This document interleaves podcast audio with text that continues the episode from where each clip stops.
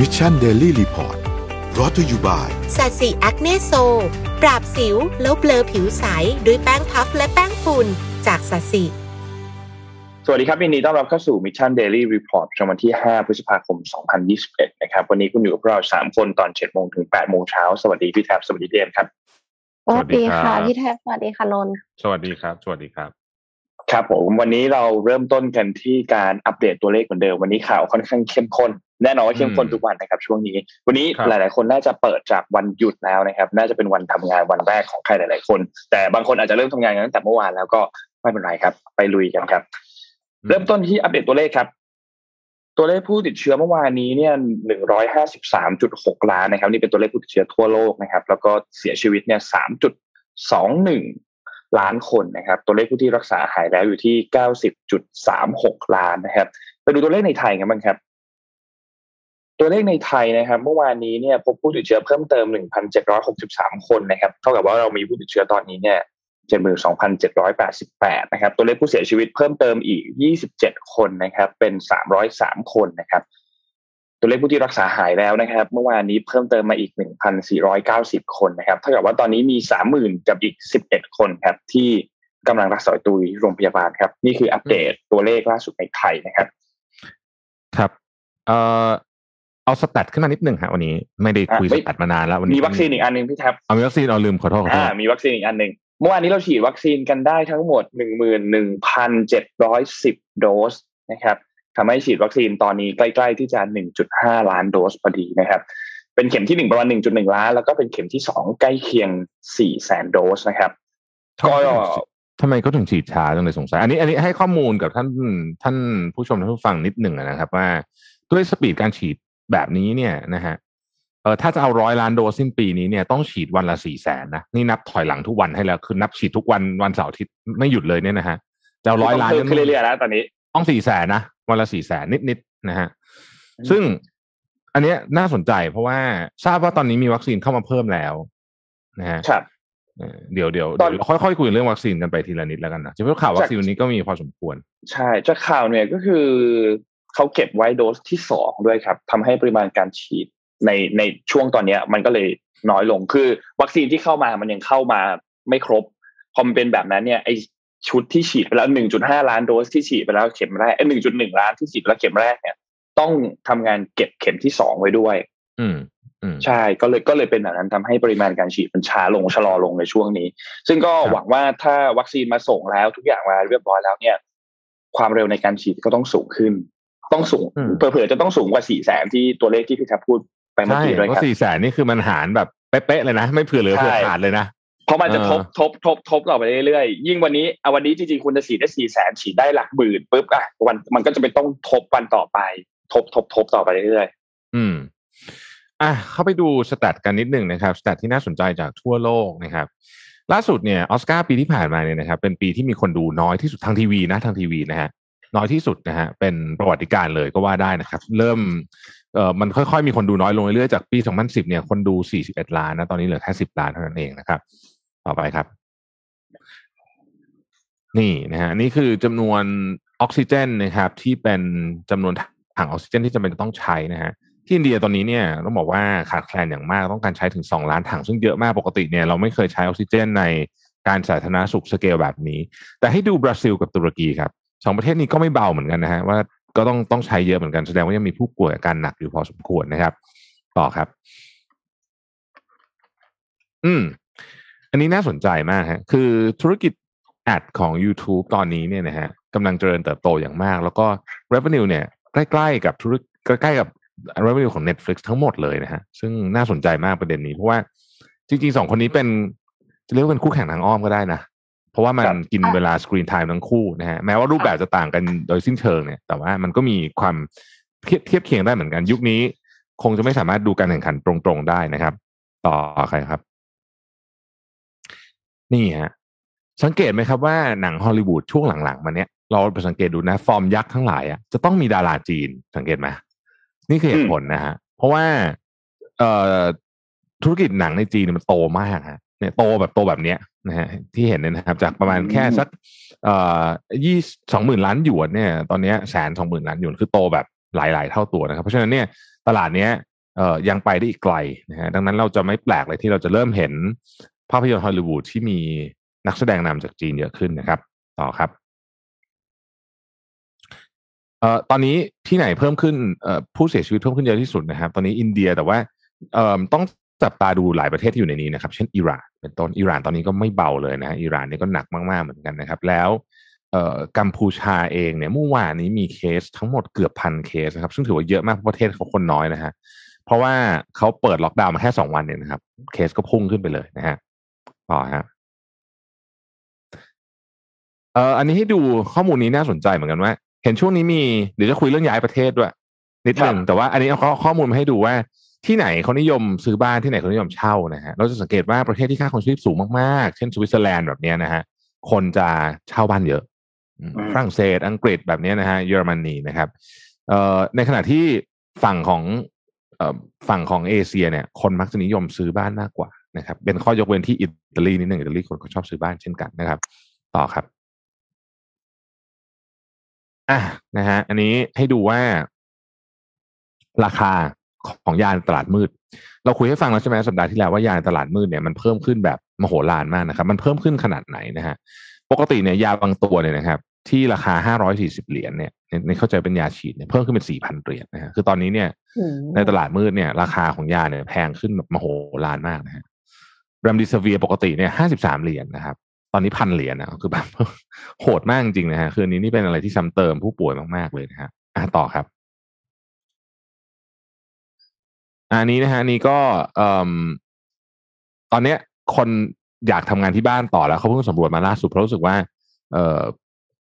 ก็ยังกลัวกับเรื่องของของโรคระบาดอยู่นะครับ เดี๋ยววันนี้ผมมีรายงานพิเศษด้วยเรื่องนี้เดี๋ยวจะเล่าให้ฟังยาวๆแล้วกันนะครับภาพต่อไปก่อนนะครับ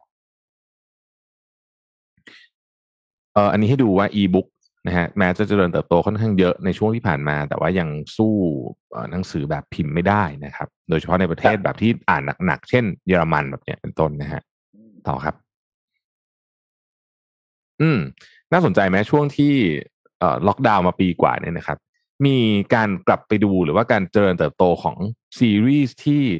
จบไปแล้ว แต่เป็นซีรีส์ของคนเจน 90s ก็ได้ว่าได้อย่างเช่น Friends เนี่ยนะฮะ เอ่อคนดูเยอะเพิ่มขึ้นเยอะมากในช่วงที่ผ่านมานะครับ เหมือนแบบโหยหาอดีตนะประมาณนี้นะฮะเพราะว่า Friends จะเป็นตัวแทนของยุคอเมริกยุคของอเมริกาที่ที่เป็นยุคเปลี่ยนผ่านจากจากยุคเอ่อยุคยุคที่เป็นยุคอนาล็อกกับมาดิจิตอลนะฮะน่าสนใจมากข้อมูลนี้นะครับ ต่อครับ เอออะอันนี้มีเงินหนึ่งล้านเหรียญสามสิบสามล้านบาทโดยประมาณเนี่ยนะครับ ซื้อ อพาร์ตเมนต์แล้วกันนะอพาร์ตเมนต์หรือว่าบ้านเนี่ยนะฮะได้ครับกี่ตารางเมตรนะครับ เออน่าสนใจไหมข้อมูลนี้นะอ่าอันนี้ที่ไหนสามนะครับล้านบาทนะในถ้าโลกเลยที่ใช่ไหมถ้าคุณไปซื้อที่บราซิลแบบเนี้ยอืมคุณได้สองร้อยห้าสิบสองตารางเมตรใหญ่มากผมให้ข้อมูลนิดหนึ่งในประเทศไทยเนี่ยเอ่อสามสิบเอ็ดสามสิบสองล้านบาท น่าจะได้ห้องไซส์ประมาณสักร้อยกว่าตารางเมตร ขึ้นอยู่ว่าคุณไปอยู่ตรงไหนของของประเทศไทยของของกรุงเทพนะฮะแต่เอาแบบแพงๆเลยเนี่ย ก็ร้อยตารางเมตร อะ ฉันเต็มเซลว่าตารางเมตรสามแสนกว่านะครับ แต่ว่าร้อยตารางเมตรที่เมืองไทยใช่ไหมแต่ถ้าเกิดคุณไปอยู่ที่ปารีสเนี่ยคุณได้สี่สิบสองตารางเมตรอืนะมฮะคุณไปอยู่ที่เจนีวาคุณได้สามสิบห้าตารางเมตร สิงคโปร์สามสิบหกตารางเมตร ลอนดอนสามสิบเอ็ดนะฮะแล้วถ้าเกิดคุณไปอยู่ที่โมนาโคเนี่ยนะฮะคุณจะได้ห้องขนาดสิบห้าตารางเมตรกับเงินหนึ่งล้านเหรียญ15โหดโหดไหมสิบห้าตารางเมตรเองไงโหดมากเนาะสิบห้านี่เล็กมากเลยนะ เล็กมาก คือโมนาโคเนี่ยที่ดินมันไอ้ไอ้อพาร์ตเมนต์มันแพงมากนะครับ ก็อันนี้เป็นข้อมูลให้ดูสนุกสนุกๆไปกันนะครับอะต่อครับ หมดยังวันนี้เยอะจัดเลยนะฮะ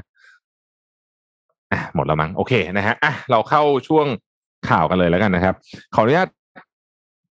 จริงๆข่าวโควิดเนี่ยก็เหมือนที่คุณสรยุทธ์พูดเมื่อวานนะช่วงนี้มันก็ต้องพูดเยอะหน่อยนะเพราะมันมีเรื่องครับสำคัญกว่านี้แล้วนะครับพาทุกคนไปที่คลองเตยครับคลองเตยเนี่ยเอ่อสถานการณ์ น่ากลัวมากต้องบอกอย่างนี้นะไม่ใช่เฉพาะคลองเตยต้องบอกว่าชุมชนจำนวนมากที่เป็นชุมชนขนาดใหญ่เนี่ยไล่มาทั้งถนนพระรามสี่เนี่ย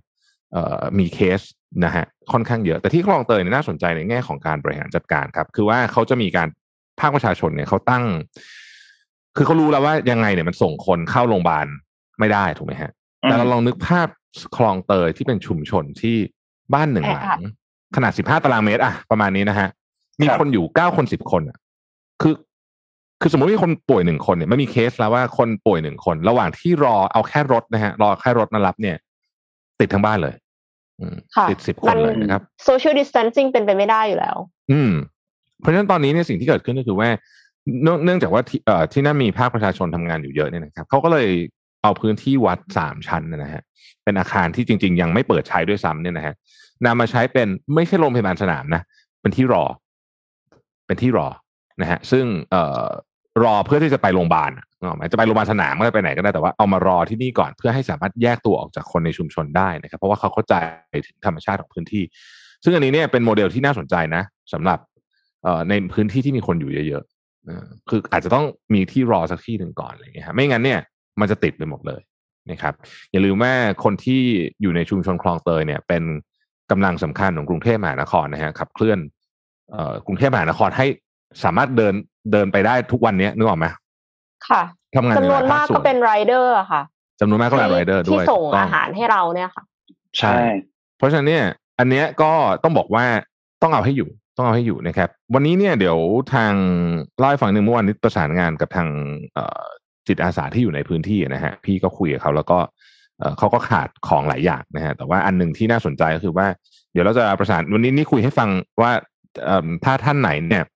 ติดต่อกับคนในพื้นที่ได้เนี่ยก็ลองคุยดูก็ได้เนี่ย เราคือเขาขาดแคลนของเยอะมากแล้วของจำนวนไม่ถึงเช่นพรินเตอร์กับคอมพิวเตอร์อย่างเงี้ยเอามาทำอะไรรู้ไหมเอามาพรินไอ้เลเบลอะเพื่อที่จะแปะว่าใครตรวจแล้วไม่ตรวจแล้วอะไรอย่างเงี้ยอืมอ๋อคือมันมันมีคือตอนนี้ของมันขาดหลายอย่าง เพราะว่าเราไม่เคยรับมือกับปริมาณคนเยอะขนาดนี้มาก่อนนะฮะแม้แต่คอมพิวเตอร์เองที่ ที่เราไม่นึกว่าจะขาดเนี่ย ก็ยังต้องใช้เลยเนี่ยนะฮะ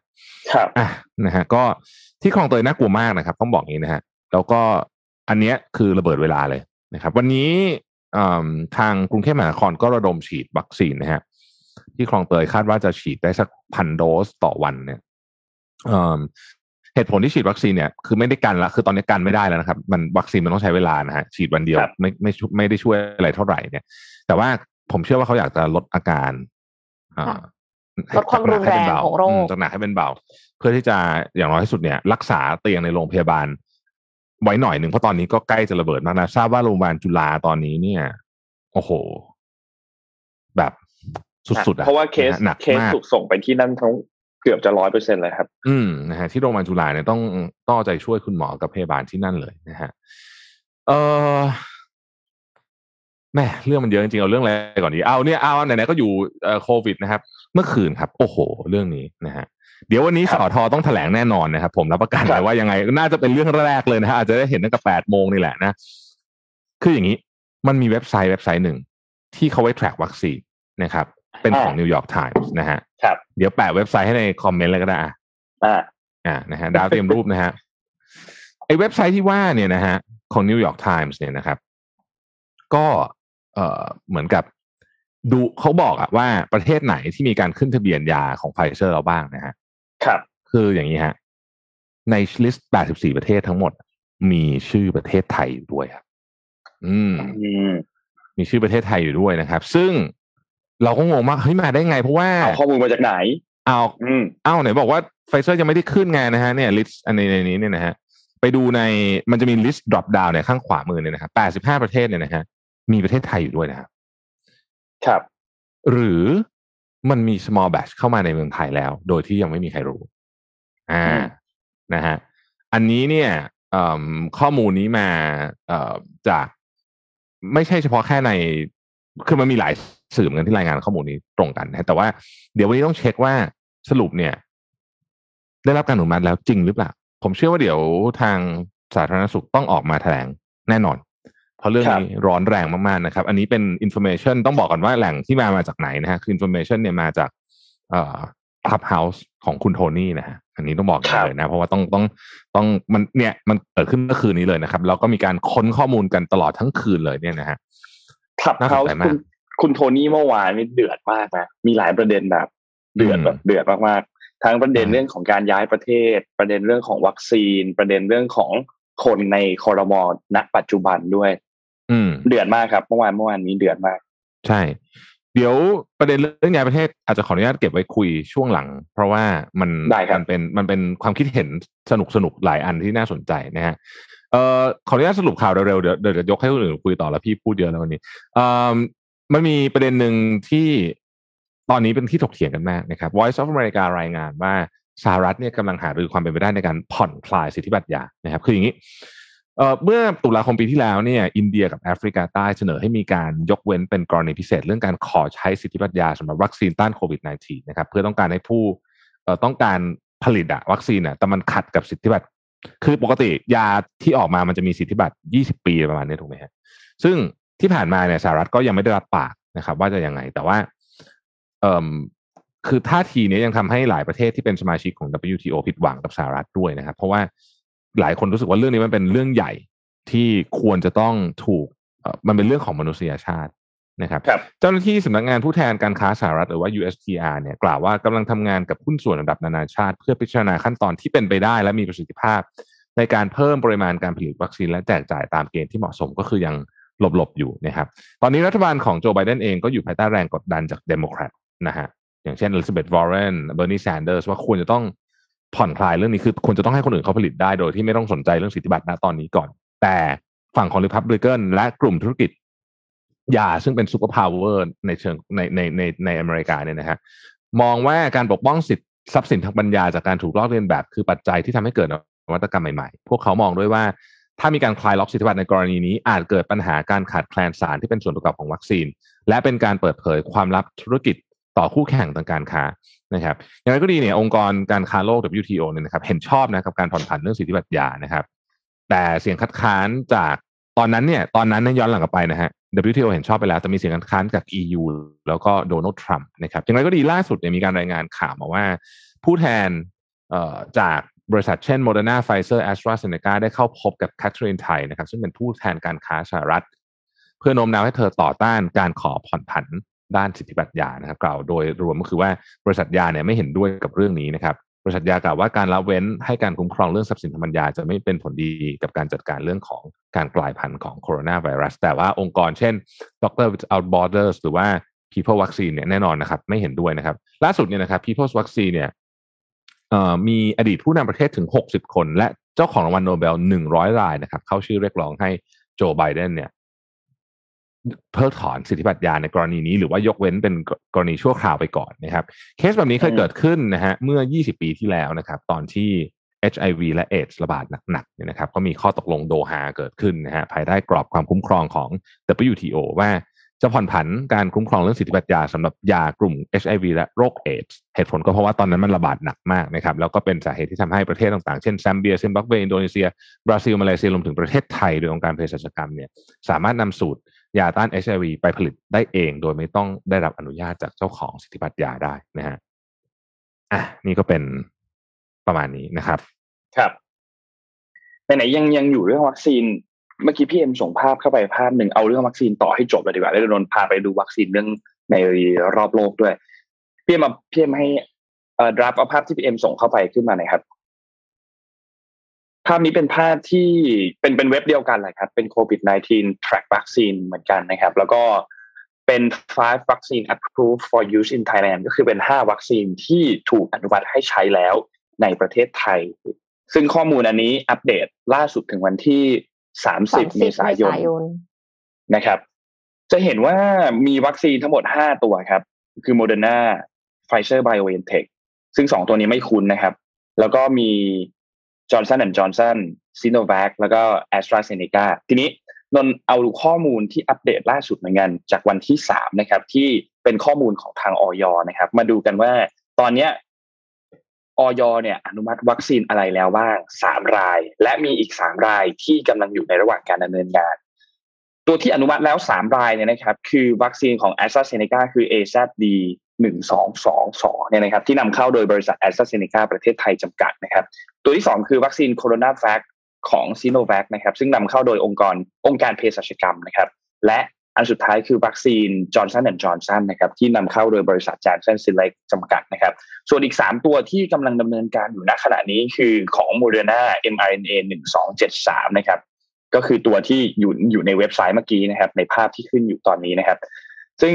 นำเข้าโดยบริษัท Select Pharma นะครับ ตอนนี้กำลังอยู่ในระหว่างการทำการขอคำขอขึ้นทะเบียนนะครับ อีกอันอันที่สองคือ Covaxin นะครับ ที่นำเข้าโดยบริษัท Biogenetech นะครับ ตอนนี้กำลังยื่นเอกสารประเมินคำขอขึ้นทะเบียนอยู่เช่นเดียวกันนะครับ และอันสุดท้ายคือวัคซีน Sputnik 5นะครับ ที่มาจากรัสเซียจะนำเข้าโดยบริษัท Kingen Biotech นะครับ ยังอยู่ในขั้นตอนการยื่นเอกสารประเมิน ขอคำขึ้นทะเบียนเช่นเดียวกันนะครับ ที่หายไปอันหนึ่งที่ไม่แม้แต่จะอยู่ในช่วงของระหว่างการดำเนินงานก็คือของไฟเซอร์ครับอันนี้คือข่าวล่าสุดนะที่อัปเดตในวันที่สามนะครับ วันที่สามพฤษภาคมที่ผ่านมานะครับ อันนี้เป็นเรื่องที่ทางด้านของสาธารณสุขต้องต้องออกมาอธิบายจริง ๆ นะครับสำหรับวันนี้นะว่าว่าว่ามันเกิดอะไรขึ้นทำไมข้อมูลถึงไม่ตรงกัน และข้อมูลอันไหนผิด ซึ่งจะบอกว่าข้อมูลในเว็บไซต์อันนี้ผิด มันก็เป็นข้อมูลที่นะคะมันก็เป็นข้อมูลที่ที่ที่น่าเชื่อถือนะครับสำหรับข้อมูลอันนี้ อันเนี้ยคาดว่าวันเนี้ยมีมีการพูดถึงอย่างแน่นอนนะครับ คือมันต้องมีข้อมูลอันไหนหนึ่งผิดอะเนาะเราต้องติดตามว่าข้อมูลอันไหนที่ต้องถูกแก้ไขให้ถูกต้องนะครับ และถ้ามันมีการนำเข้าไฟเซอร์มาเป็น small batch จริง ๆ แล้วเนี่ยนะฮะอันนี้อันนี้อันนี้พูดแบบพูดแบบขออนุญาตพูดแบบชวนคิดแล้วกัน คือมาเพราะมันมีข่าวออกมาว่า มันมีคนได้ฉีดไฟเซอร์แล้วจริง ๆ ในในประเทศไทยเนี่ย ซึ่งซึ่ง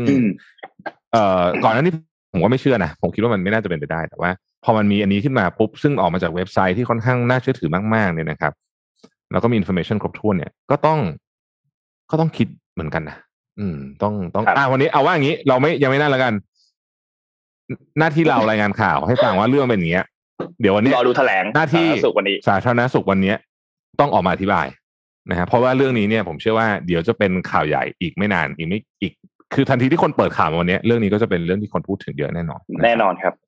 พาไปดูต่อที่เรื่องของวัคซีนนะครับ เรื่องของวัคซีนที่อยู่ในทั่วโลกตอนนี้ ตอนนี้เป็นยังไงบ้างแล้วนะครับเอ่อเดนมาร์กครับล่าสุดออกมาประกาศยกเลิกกันยกเลิกชั่วคราวนะครับ ในเรื่องของวัคซีนจอห์นสันแอนด์จอห์นสันชั่วคราวแล้ว เพราะว่า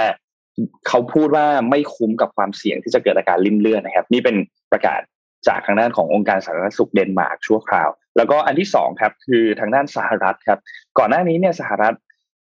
ไม่อนุมัติในการฉีดวัคซีนไฟเซอร์ให้กับเด็กที่อายุ 12-15 ปีนะครับ แต่ว่าตอนนี้เนี่ยทางด้านของคณะกรรมการอาหารและยาเตรียมที่จะอนุมัติวัคซีนตัวไฟเซอร์ให้ใช้กับเด็กอายุ 12-15 ปีแล้วนะครับ ทาง FDA เนี่ยกำลังพิจารณาเรื่องนี้อยู่นะครับ เพราะว่าก่อนหน้านี้เนี่ยวัคซีนตัวนี้เนี่ยมีข้อกำหนดให้ใช้งานกับเด็กที่มีอายุ 16 ปีขึ้นไปเท่านั้นนะครับ แต่ว่า ก็พอหลังจากนั้นเนี่ยทางด้านแหล่งข่าวเนี่ยนะครับก็มีการออกมาเปิดเผยว่าไฟเซอร์เนี่ยค่อนข้างมั่นใจว่าถ้าหากว่าบริษัทจะได้รับการอนุมัติจาก FDA เนี่ยก็คือเขามีผลการทดลองในการที่เขาทดลองในเด็กอายุ 12-15 ปีแล้ว แล้วพบว่ามีประสิทธิภาพในการตอบสนองต่อแอนติบอดีในเด็กที่อายุในช่วงวัยตอนนี้ ก็เลยมีแผนที่จะทำการอนุมัติให้ใช้ตัววัคซีนไฟเซอร์ด้วย อีกอันหนึ่งครับคือวัคซีนซีโนแวคครับ ซีโนแวคเนี่ยทางด้านองค์การยายุโรปนะครับได้แถลงว่าตอนนี้เนี่ยนะครับ EMA นะครับองค์การยาแห่งสหภาพยุโรป แถลงว่าได้มีการนำวัคซีนที่พัฒนาโดยซีโนแวคมาพิจารณาแล้ว เพื่อประเมินประสิทธิภาพและความปลอดภัยของวัคซีนสัญชาติจีนนะครับ โดยทางด้านคณะกรรมการเนี่ยจะเริ่มการพิจารณาผลทดสอบในห้องแลบและก็ผลวิจัยทางคลินิกนะครับ เพื่อดูว่า ตัววัคซีนของซิโนแวคเนี่ยจะช่วยสร้างภูมิคุ้มกันต่อโควิด -19 และช่วยป้องกันการเกิดอาการของโรคได้มีประสิทธิภาพมากน้อยแค่ไหนนะครับ นอกจากนี้เนี่ยรายชื่อเอาเราไปดูรายชื่อที่ทางด้านของ EMA เนี่ยเขาทำการอนุมัติให้ใช้งานได้แบบมีเงื่อนไขแล้วประกอบด้วยวัคซีนอะไรบ้างนะครับ อันแรกคือไฟเซอร์ครับโมเดอร์นาแอสตราเซเนกาจอห์นสันแอนด์จอห์นสันแล้วก็อันนี้คือที่อนุมัติเรียบร้อยแล้วนะครับ และที่กำลังอยู่ในขั้นตอนของการพิจารณาเนี่ยก็คือมีซิโนแวค มีโนวาแวคมีเคียวร์แวคมีสปุกนิกฟานะครับ ก็จะมีประมาณนี้ครับ อืม ค่ะน้องเอ็มพาไปรุยเลยฮะ น้องเอ็มยังไม่ได้อ่านข่าวเลยขอโทษไม่เป็นไรค่ะคือต่อต่อที่โควิด -19 อีกนิดนึงค่ะ คือทางเกาหลีใต้อะค่ะเขาออกมาบอกว่าผู้ที่ออกมาบอกเนี่ยนะคะ ก็คือคุณโอเมียงดงค่ะ ผู้เชี่ยวชาญ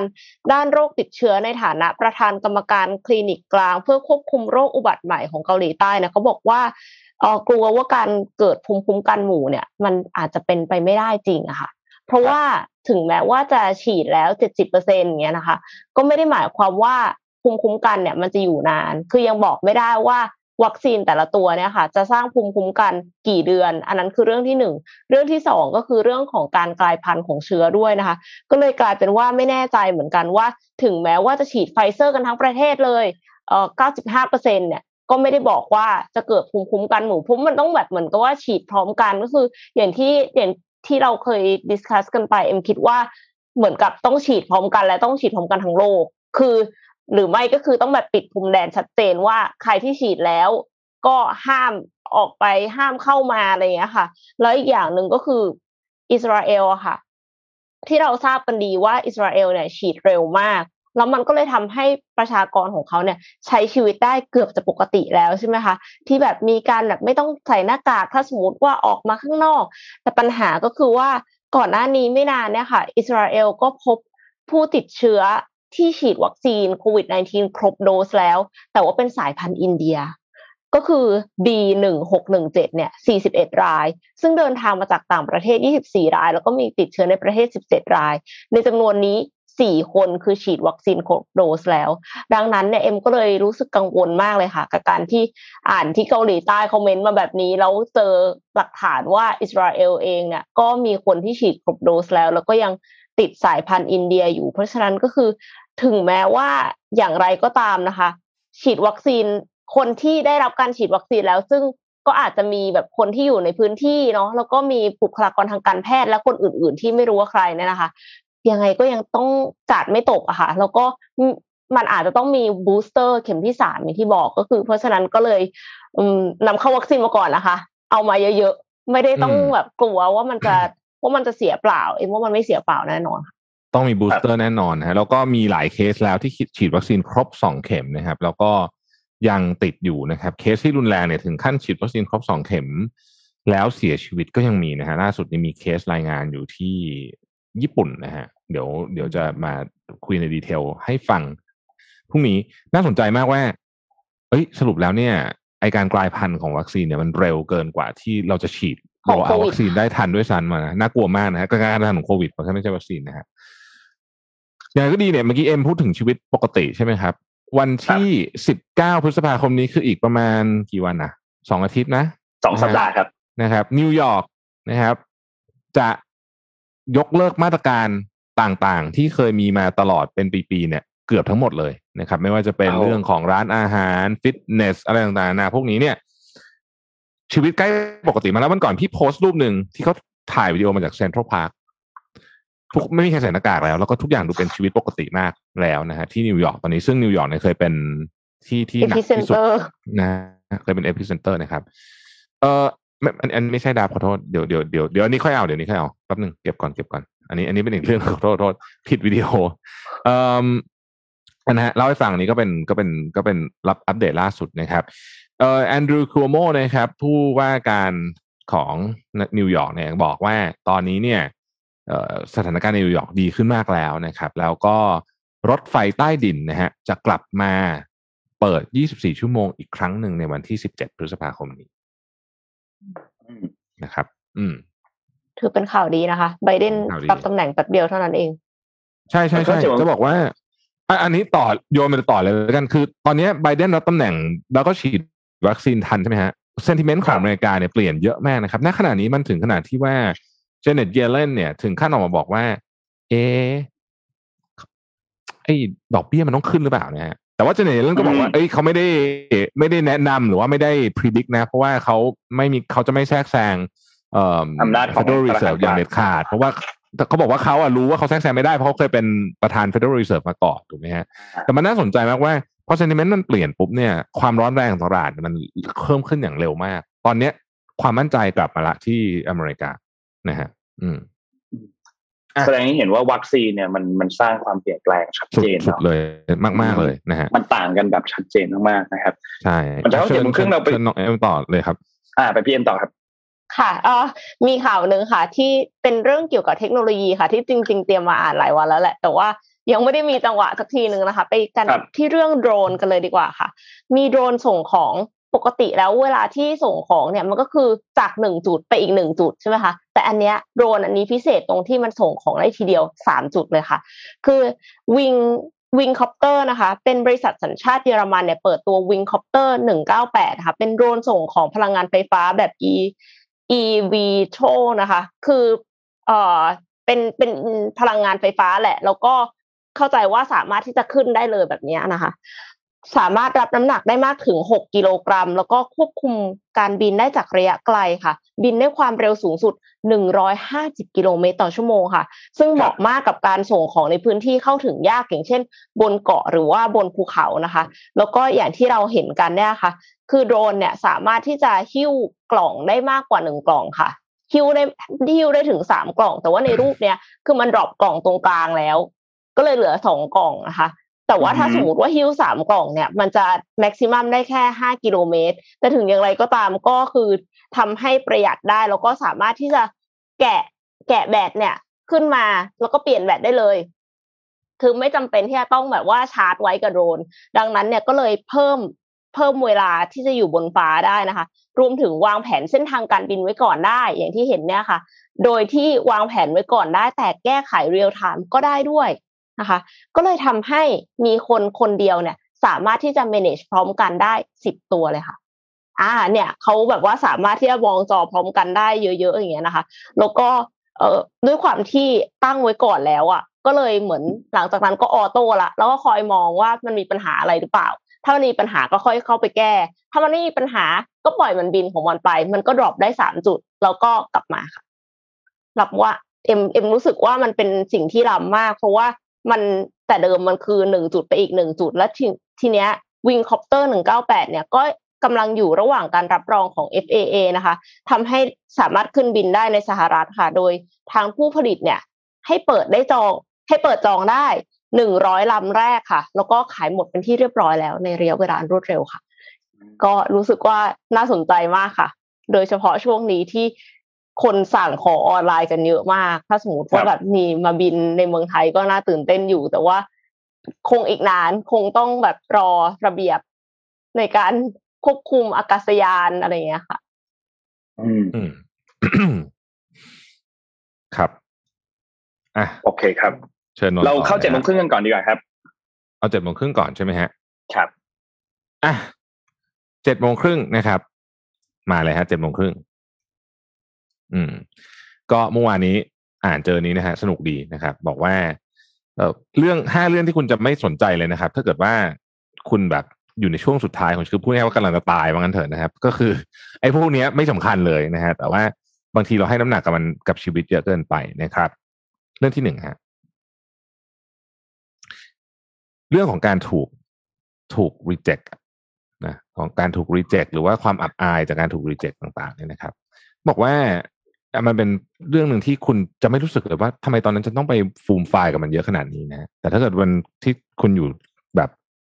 แบบใช้ชีวิตมาถึงจุดหนึ่งที่แบบรู้แล้วว่าอีกไม่นานจะตายเนี่ย คุณจะไม่รู้สึกเลยว่าไอ้เรื่องนี้มันเป็นเรื่องใหญ่ขนาดนั้น แต่ว่าตอนที่เราเจอเนี่ยหลายครั้งคนทรีตเรื่องนี้เป็นเรื่องใหญ่มากๆนะครับอันที่สองครับ risky situation อ่า นี่น่าสนใจนะฮะคือ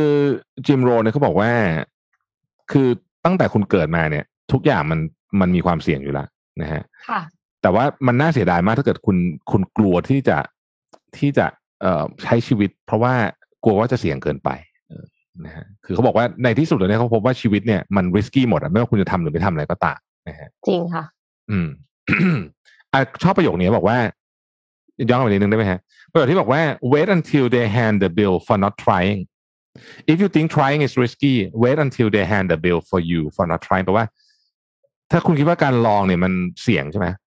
รอตอนที่ผลจากการไม่ลองมาถึงคุณก่อน แล้วคุณจะรู้ว่ามันเสี่ยงมากเหมือนกันนะฮะ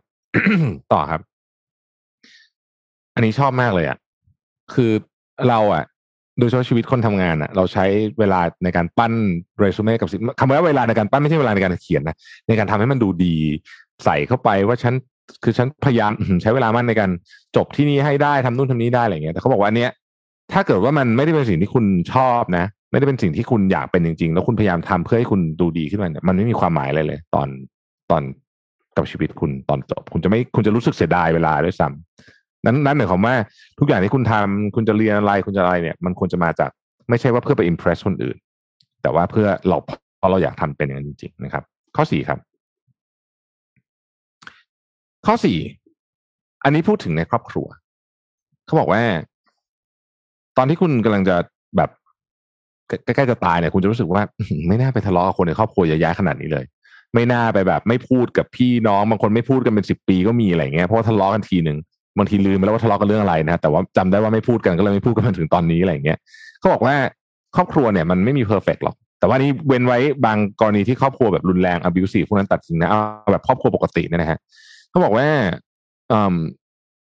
อย่าไปเสียเวลากับเรื่องพวกนี้ อันนี้ผมพูดเผื่อไว้นิดนึงด้วยว่า หลายคนที่อยู่ในครอบครัวเราเนี่ย ตั้งแต่คุณพ่อคุณแม่หรืออะไรต่างๆ เวลาเราอายุเยอะขึ้นเราจะรู้ว่า เราไม่รู้จริงๆนะว่าเราจะได้เจอคนเหล่านี้อีกกี่ครั้ง เพราะฉะนั้นเวลาที่ใช้ด้วยกันควรจะใช้อย่างนี้อย่างมีอย่างอย่างมีความสุขที่สุดนะไม่ไม่ไม่ควรเสียเวลาไปกับเรื่องของการทะเลาะอะไรเรื่องใหญ่ๆ เช่น ความคิดเห็นเรื่องการเมืองไม่ตรงกันอะไรเงี้ยเสียเวลาจะทะเลาะกับพ่อแม่ก็ก็แบบ แยกย้ายเลี่ยงไปไม่ต้องคุยเรื่องนี้เออไม่ต้องคุยไม่ต้องคุยเออข้อที่ห้าครับอะนะครับ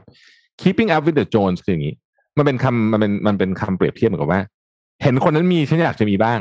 เออ แล้วแล้วแล้วซื้อของอะไรที่ไม่จำเป็นต้องมีอะไรเงี้ยผมชอบคำนี้ของเดฟแรมซี่มาบอกว่า we buy things we don't need with money we don't have to impress people we don't like คือแบบเราซื้อของด้วย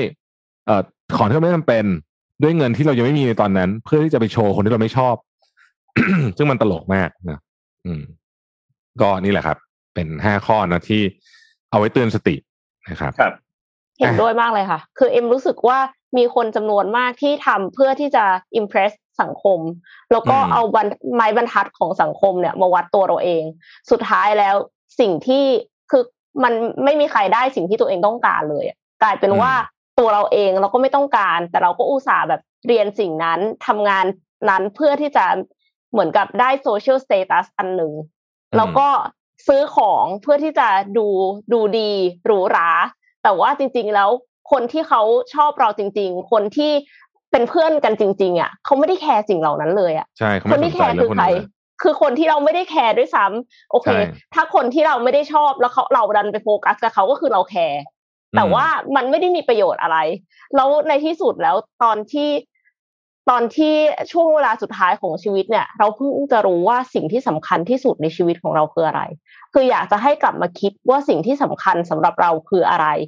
ก่อนที่จะถึงวันนั้นเพื่อที่เราจะได้ใช้ชีวิตเพื่อตัวเราเองอย่างแท้จริงค่ะ ครับ อืม ครับอะไปต่อกันไหมคะ ไปต่อครับ ไปต่อครับ ในช่วงเวลาตอนนี้เนี่ยต้องบอกว่ามันมันยังหนักอยู่เนาะแม้ว่าในบางพื้นที่อย่างที่เมื่อกี้ที่พูดถึงสหรัฐเองก็เริ่มมีการฟื้นตัวมาแล้วใช่ไหมครับ แต่ว่าในไทยเองในช่วงเวลาตอนนี้ก็มีปัญหาค่อนข้างหนักเหมือนกันทีนี้ล่าสุดครับมันมีคำสั่งอันหนึ่งของเป็นเป็นเป็นมาตรการนะครับของธนาคารแห่งประเทศไทยครับร่วมกับทางด้านของธนาคารชั้นนำทั่วไปนะครับ ที่มาร่วมมือกันช่วยทางด้านของผู้ประกอบการ SME ซึ่งเขาก็บอกว่ามันจะมีสินเชื่อที่เป็นซอฟท์โลนเพื่อช่วยฟื้นฟูช่วยเสริมสภาพ ไม่ว่าจะเป็นเรื่องของสภาพคล่อง ให้กับธุรกิจนะครับ โดยที่อัตราดอกเบี้ยเนี่ยค่อนข้างต่ำอยู่ที่ประมาณ2%นะครับแล้วก็ที่สำคัญคือให้วงเงินมากกว่ารอบที่แล้วด้วยสำหรับมาตรการอันนี้เนี่ยให้พอร์ตได้นานสูงสุดถึง 10 ปีนะครับ ก็จะค่อนข้างมาช่วยเหลือทางด้านของเจ้าของธุรกิจ SME ต่างๆ ไม่ว่าจะมีปัญหาเรื่องรายได้ที่หายไป เพราะว่าต้องปิดร้านเรื่องของสต็อกที่สั่งของมาแล้วแต่สต็อกต้องค้างไว้อยู่นะครับ แน่นอนว่าปัญหาเรื่องกระแสเงินสดเป็นปัญหาที่สำคัญมากๆแต่ทีนี้เวลาที่จะไปขอสินเชื่อซอฟท์โลนเนี่ย อันนี้เราเอาเอาความรู้มาให้ดูนะว่า เราจะต้องเตรียมเอกสารอะไรบ้างเพราะเอกสารเป็นสิ่งที่ขาดไม่ได้เลยนะครับในการที่จะขอซอฟท์โลนต่างๆ เพื่อที่จะนำไปขอมาช่วยฟื้นฟูช่วยเสริมสภาพคล่องได้เนี่ยเรามีในสองฐานะฐานะอันแรกคือในฐานะนิติบุคคลก่อน ที่เป็นผู้กู้นะครับอันแรกที่ขายไม่ได้เลยคือหนังสือรับรองการจดทะเบียนเป็นนิติบุคคลนะครับ ซึ่งถ้าเป็นลูกค้าใหม่เนี่ยฉบับล่าสุดต้องไม่เกินหนึ่งเดือน ถ้าเป็นลูกค้าเก่าฉบับไม่เกินหกเดือนนะครับแล้วก็ต้องให้ลูกค้าลงนามรับรองเอกสารด้วย อันที่สองคือบัตรประจำตัวประชาชนของผู้กระทำการแทนนิติบุคคลนะครับ ซึ่งต้องไม่หมดอายุและลงนามรับรองเอกสารพร้อมระบุวันที่ลงนามด้วยนะครับ อันนี้ในฐานะที่เป็นนิติบุคคลเป็นผู้กู้นะครับ ต้องมีเอกสารสองอันนี้ แต่ถ้าเป็นในฐานะบุคคลธรรมดา ที่เป็นทั้งผู้กู้หรือว่าเป็นผู้ค้ำประกันเนี่ยนะครับภาพตัดไปครับ จะต้องมีอะไรบ้างหนึ่งบัตรประชาชน บัตรข้าราชการที่เป็นผู้กู้ผู้ค้ำประกันหรือคู่สมรสเนี่ยนะครับและจะต้องไม่หมดอายุและลงนามรับรองเอกสารพร้อมระบุบัตรที่ลงนามด้วยนะครับสองคือทะเบียนบ้านของผู้กู้ผู้ค้ำประกันและคู่สมรสนะครับ ต้องไม่หมดอายุเช่นเดียวกัน และต้องลงนามรับรองเอกสารพร้อมระบุวันที่เหมือนกันนะครับ และอันสุดท้ายครับคือทะเบียนสมรสหรือ ทะเบียนหย่าหรือว่าใบมรณบัตรของคู่สมรสนะครับ ซึ่งทั้งหมดนี้ต้องไม่หมดอายุ และต้องลงนามรับรองเอกสารพร้อมระบุวันที่ที่ลงนามเช่นเดียวกันนะครับ ซึ่งถ้าหากว่าเตรียมเอกสารครบแล้วเนี่ยก็ส่งต่อให้ทางธนาคาร เขาจะทำการตรวจสอบประเมิน แล้วก็ทำการอนุมัติเพื่อตั้งวงเงินว่าลูกค้าเนี่ยสามารถเบิกจ่ายวงเงินได้จำนวนเท่าไหร่ อันนี้เนี่ยเป็นมาตรการที่เขาออกมาแล้วก็ทำการช่วยเหลือกับธนาคารชั้นนำธนาคารพาณิชย์เนี่ยนะครับ ซึ่งก็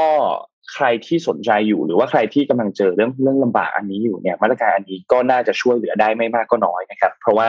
เขาก็อนุมัติในเรื่องของอัตราดอกเบี้ยที่ต่ำลง แล้วก็ในเรื่องของวงเงินที่ใหญ่ขึ้น แล้วก็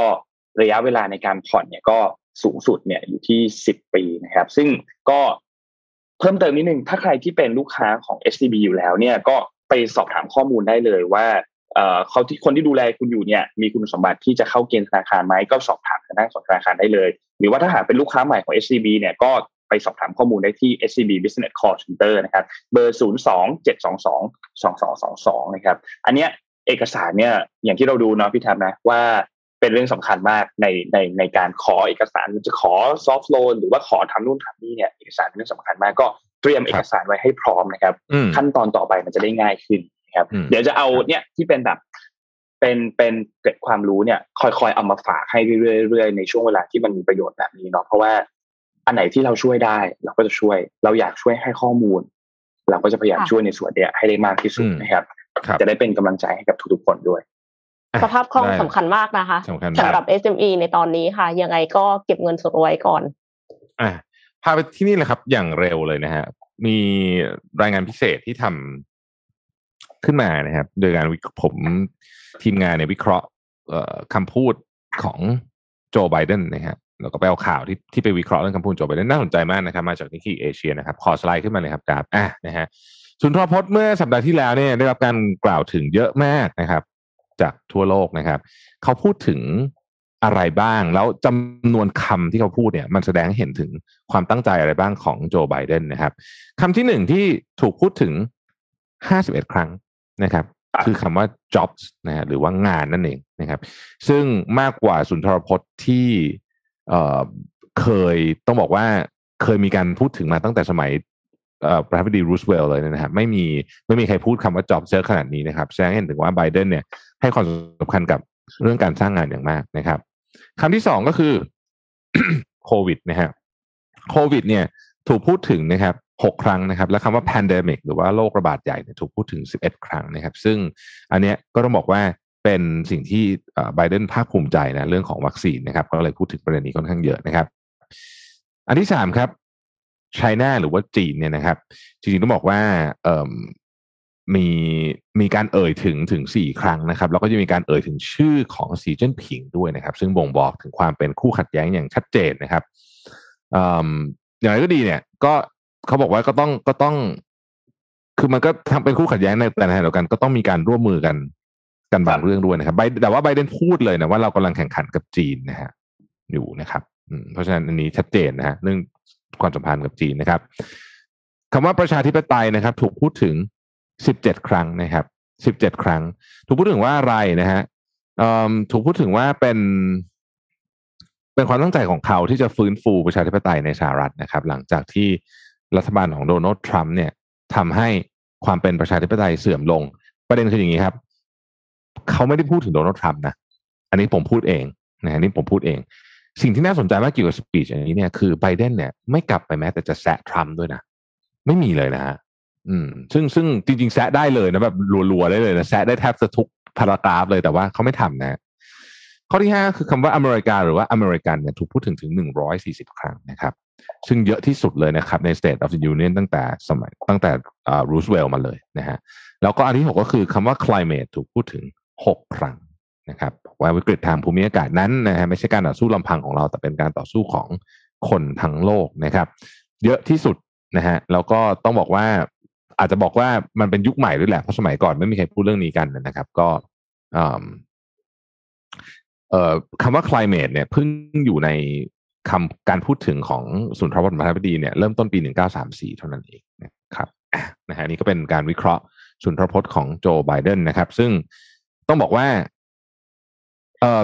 ตอนนี้เซนติเมนต์ที่อเมริกาดีจริง ๆ ดูจากตลาดก็ได้นะฮะว่าก็ก็ส่วนหนึ่งส่วนส่วนใหญ่เลยแหละ ก็มาจากมาจากความสามารถในการจัดการโควิด ที่ต้องบอกว่าเอาอยู่จริง ๆ นะครับ ของไบเดนนะฮะ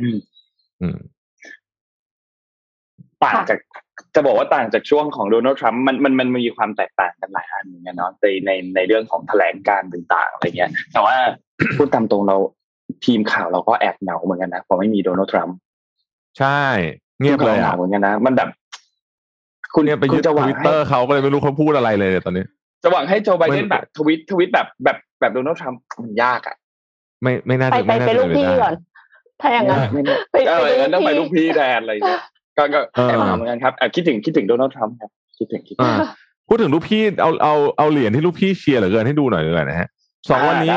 สัปดาห์ที่ผ่านมาเนี่ย ขอที่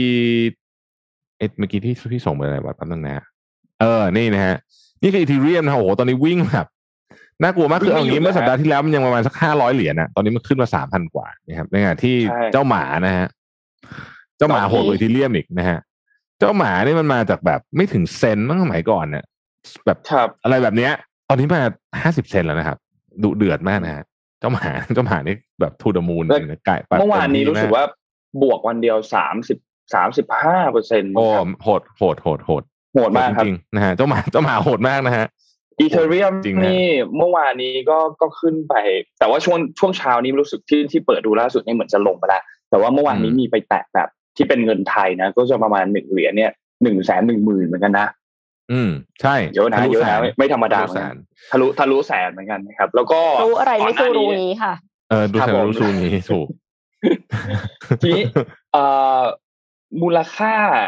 มูลค่าของบิตคอยเนี่ย มีข้อมูลอันหนึ่งนะให้ช่วงช่วงต้นปี 2021 เนี่ยนะถ้าคิดตลาดทั้งคริปคริปโตเคอเรนซีทั้งหมดเนี่ยบิตคอยเนี่ยคิดเป็นประมาณ 70%ซึ่งซึ่งซึ่งแทบจะแบบว่า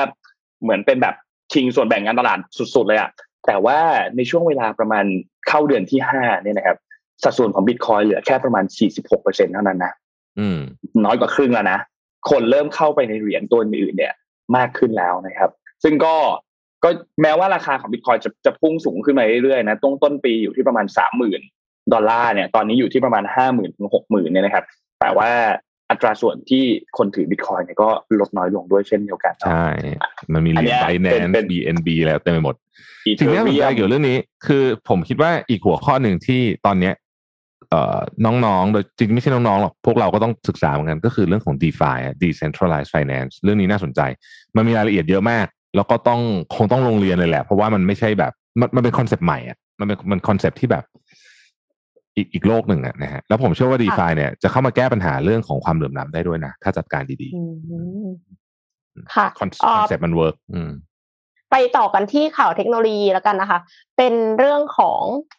เป็นเรื่องของ AI ในวิดีโอค่ะ คือถ้าพูดถึง AI ในวิดีโอเนี่ยสิ่งที่คน work from home อย่างเราได้สัมผัสเนี่ยก็น่าจะเป็นการทำ virtual background ใช่ไหมคะ ที่ AI เนี่ยมันจะต้องคิดว่าแบบเราอยู่ตรงไหน แล้วก็ background ข้างหลังเราซึ่งปกติแล้วมันจะนิ่งเนี่ยมันก็เป็น background ชัดเจน แต่อันเนี้ยค่ะ มันล้ำตรงที่ว่ามันคือวิดีโอที่อัดไว้แล้ววิดีโอที่อัดไว้แล้วแล้วถ้าเห็นในจอเนี่ยค่ะ เห็นไหมคะว่าจริงๆ background อะมันเคลื่อนไหวเหมือนกัน ราะว่ากล้องมันเคลื่อนไงแล้วก็อันอันแรกเลยเนี่ย มุมซ้ายบนเนี่ยจะเป็นเรือที่อยู่ในมหาสมุทรซึ่งคลื่นคือกระเพื่อมมาก แต่ AI ของ Facebook เนี่ยสามารถที่จะแยกแยะได้แล้วว่าอันไหนคือ Object อันไหนคือ Background มันก็เลยทำให้สามารถที่จะเอามา swap ได้ คือเราอาจจะดึงหมาออกมาจากวิดีโอที่เราถ่ายมาก่อนหน้านี้ เราเปลี่ยนแบ็กกราวด์เป็นหิมะ เป็นอย่างอื่น เป็นแบบดินแดนมหัศจรรย์อะไรก็ได้ค่ะ อันนี้คือเอ็มรู้สึกว่ามันเป็นสิ่งที่ล้ำมากแล้วก็จะใช้ในวงการหนังสั้น ใช้ในวงการแอนิเมชันอะไรก็ได้คือแบบมันมันทำให้ง่ายขึ้นแล้วสำหรับคนทั่วไปที่จะเอามาใช้เนาะคือมันเขาบอกว่าอันเนี้ยคือชื่อว่าเดโนเป็นชื่อ AI ของ Facebook แล้วก็ไปเล่นยังไงอะ อันนี้คือยังอันเนี้ย ยังไม่มีข้อมูลว่าเราจะไปเล่นยังไงได้ แต่เอ็มคิดว่าเขาน่าจะเปิดให้ creator ไปเล่นได้ อืมค่ะ ก็สุดยอดไปเลย เพราะว่าเมื่อวานเนี้ยพี่โทมัสพูดถึงกระเป๋าเดินทาง กระเป๋าเดินทางที่ที่ตามพี่โทมัสได้ แล้วก็บอกว่า เนี่ย มันไม่สามารถที่จะตามต่อได้ถ้ามีคนเดินตัดหน้า คือมันจะหมุนเลย เอ็มคิดว่าอันนี้นะ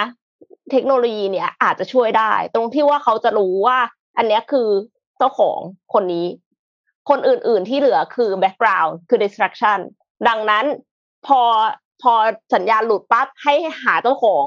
หาเจ้าของใหม่อ่า เจ้าของอยู่ตรงนั้นเดินตามอะไรอย่างเงี้ยค่ะ เขาบอกว่ามันจะเอามาช่วยเรื่องของการเทรนหุ่นยนต์ เพื่อที่จะหาสิ่งของหรือคนที่กำลังเคลื่อนไหวท่ามกลางผู้คนและสิ่งกีดขวางที่เจอได้ก็เลยเดาว่า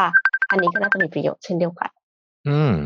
น่าสนใจมากน่าสนใจน่าสนใจมาก น่าน่ามาลองเล่นมากนะฮะน่าจะช่วยวงการ production ได้เยอะเลยนะเนี่ยนะฮะครับพาไปดูท่านอ่าเชิญเอาเชิญก่อนเลยพี่แท็บก่อนเลยครับอ่าขอวิดีโอเมื่อกี้ขึ้นมานิดหนึ่งได้ไหมครับดาบที่ดาบเปิดเมื่อกี้นะฮะเป็นมันเป็นเอ่อนโยบายของปารีสนะครับ ที่จะเอ่อลดพื้นที่การจอดรถลง นะครับแล้วก็เพิ่มเพิ่มพื้นที่เอ่อถนนนะฮะที่น่าสนใจก็คือว่าทุกคนรู้จักถนนทองซาลิเซ่ใช่ไหมชองซาลิเซ่เนี่ยเป็นถนนที่โด่งดังระดับโลกนะครับ แล้วก็ Shopping เนี่ยใช่ แต่ว่ามันมีเนี่ยนะฮะเนี่ยชองซาลิเซ่เนี่ยมันมีแปดเลนใช่อ่าแปดเลนนะครับ เพราะฉะนั้นเนี่ยหลังเอ่อโอลิมปิก 2024 เนี่ย สิ่งที่ปารีสจะทำก็คือว่าปารีสจะลดถนนชองซาลิเซ่เนี่ยลงสองเลน ข้างละ จะทำเป็นทางเดินครับ แล้วก็จะลดที่จอดรถลงประมาณสักหกเจ็ดสิบเปอร์เซ็นในเมืองนะครับ แล้วก็จะคือจะทำยังไงก็ได้ให้คนใช้รถเนี่ย เข้ามายากที่สุดอะว่างั้นเถอะนะฮะแล้วก็จะเพิ่มข้างชองซาลิเซ่ข้างละสองเลนเนี่ย จะทำเป็นสวนทางจักรยาน ทางให้คนเดินต่างๆ เขาต้องการที่จะทำเมืองที่แทบจะไม่มีความจำเป็นใด ๆ ในการใช้รถส่วนตัวว่างั้นเถอะอืมนะครับ ก็เป็นนโยบายของเมืองใหญ่ ๆ หลายเมืองใน ในยุโรปนะฮะผมว่าน่าสนใจนะ ในในในนโยบายนี้เพราะว่าอนาคตเนี่ย เราเราให้พื้นที่เราเราคิดว่าเราให้พื้นที่กับรถยนต์มากเกินไปหน่อยอืมส่วนตัวคิดว่าอย่างนั้น เพิ่มพื้นที่ครับสีเขียวแต่จเพิ่มพื้นริที่งๆสีแล้วเขียว เพิ่มพื้นที่ของ เอางี้ถ้าสมมติว่ามันเมืองไทยเนี่ย คือเมืองไทยตอนนี้เนี่ยมันกลับกันเลยนะ เราให้พื้นที่ใช่รถยนต์คนเดินก็ลำบากใช่จักรยานไม่ต้องพูดถึง เคยปั่นจักรยานออกมาสองที่แบบกะว่าจะแบบ ใช้เป็นการเดินทางโอ้โหอันตรายมากอะน่ากลัวสุดๆเลยอะบอกเลยนะฮะเพราะฉะนั้นเนี่ยก็เอ่ออย่างที่บอกคือเนี่ยปารีสเนี่ยใช้พื้นที่รถยนต์เนี่ยห้าสิบเปอร์เซ็นตนะแต่ว่าขนคนได้แค่สิบสามเปอร์เซ็นเพราะฉะนั้นมันไม่มันไม่มันไม่ efficient เลยนะครับครับ ก็อยากให้เป็นตัวอย่าง ผมเชื่อว่าคอนเซปต์นี้เนี่ยใช้ได้กับกรุงเทพเหมือนกันนะโดยเฉพาะในส่วนที่เป็นกลางเมืองมาก ๆ นะฮะอืมค่ะ จริงๆนะแค่การตัดต้นไม้ก็ตัดให้มัน ตัดให้มันแบบว่า sustainable นิดนึงก็จะดีนะคะ เพราะว่าเห็นโอ้ตัดต้นไม้กันแบบกร่อนหมดเลย ไม่รู้ใช่มันจะตายหรือเปล่าอะไรอย่างเงี้ยค่ะ ก็หวังว่าไอ้พูดผู้ว่าผู้ว่ากรุงเทพมหานครคนใหม่นะฮะครับ ซึ่งจะได้เลือกกันเมื่อไหร่ก็ไม่รู้เนี่ยนะจะหวังว่าจะในปีนี้ได้ครับ อืม ต้องหวัปีงว่านี้จะแล้วในล่ะปีนี้ต้องครัปีบนี้ล่ะเอ่อนนท์พาไปต่อที่ข่าวใหญ่เมื่อวานนี้เป็น breaking news เลยก็คือข่าวของบิลเกตส์ครับ เมื่อวานนี้เนี่ยบิลเกตส์ออกมาประกาศนะครับ ว่าจะเตรียมหย่ากับเมลินดาเกตส์นะครับ ผ่านทางทวิตเตอร์นะครับ ก็ออกมาบอกว่าการตัดสินใจครั้งนี้เนี่ยเป็นการตัดสินใจที่คิดมาอย่างดีแล้วว่าว่าจะตัดสินใจแบบนี้นะครับ ก็เป็นการตัดสินใจยุติชีวิตสมรส 27 ปีนะครับ ซึ่งก็ในประกาศที่ลงมาพอดีเราไม่ได้แคปภาพมาเดี๋ยวเดี๋ยวยังไงแคปหาหาทางส่งภาพเข้าไปให้นะครับ ก็ เขาเขาระบุว่าในในช่วง 27 ปีที่ผ่านมาเนี่ย คือเขาก็ได้ทำอะไรมาหลายอย่างนะไม่ว่าโอเคเขามีลูกด้วยกันสามคนใช่ไหมครับ แล้วก็มีสร้างมูลนิธิด้วยที่เป็น Bill and Melinda Gates ที่ช่วยเหลือคนไปทั่วโลกนะครับ ไม่ว่าจะเป็นด้านในเรื่องของสาธารณสุข ด้านสุขภาพ ด้านการ quality of life ต่างๆเนี่ยนะครับ แล้วก็แน่นอนว่าก็ยังคงส่งต่อตัวมูลนิธิอันนี้เนี่ยให้ไปต่อคือมูลนิธินี้เนี่ยมันไม่ได้เดินหน้าไปในรูปแบบเดิมนะอาจจะไม่ได้เป็นแบบว่า บิลมารินดาในฐานะที่เป็นคู่สามีภรรยาแล้ว แต่ว่ายังคงเดินหน้าต่อไปเพื่อช่วยเหลือผู้คนต่อไปนะครับ แล้วก็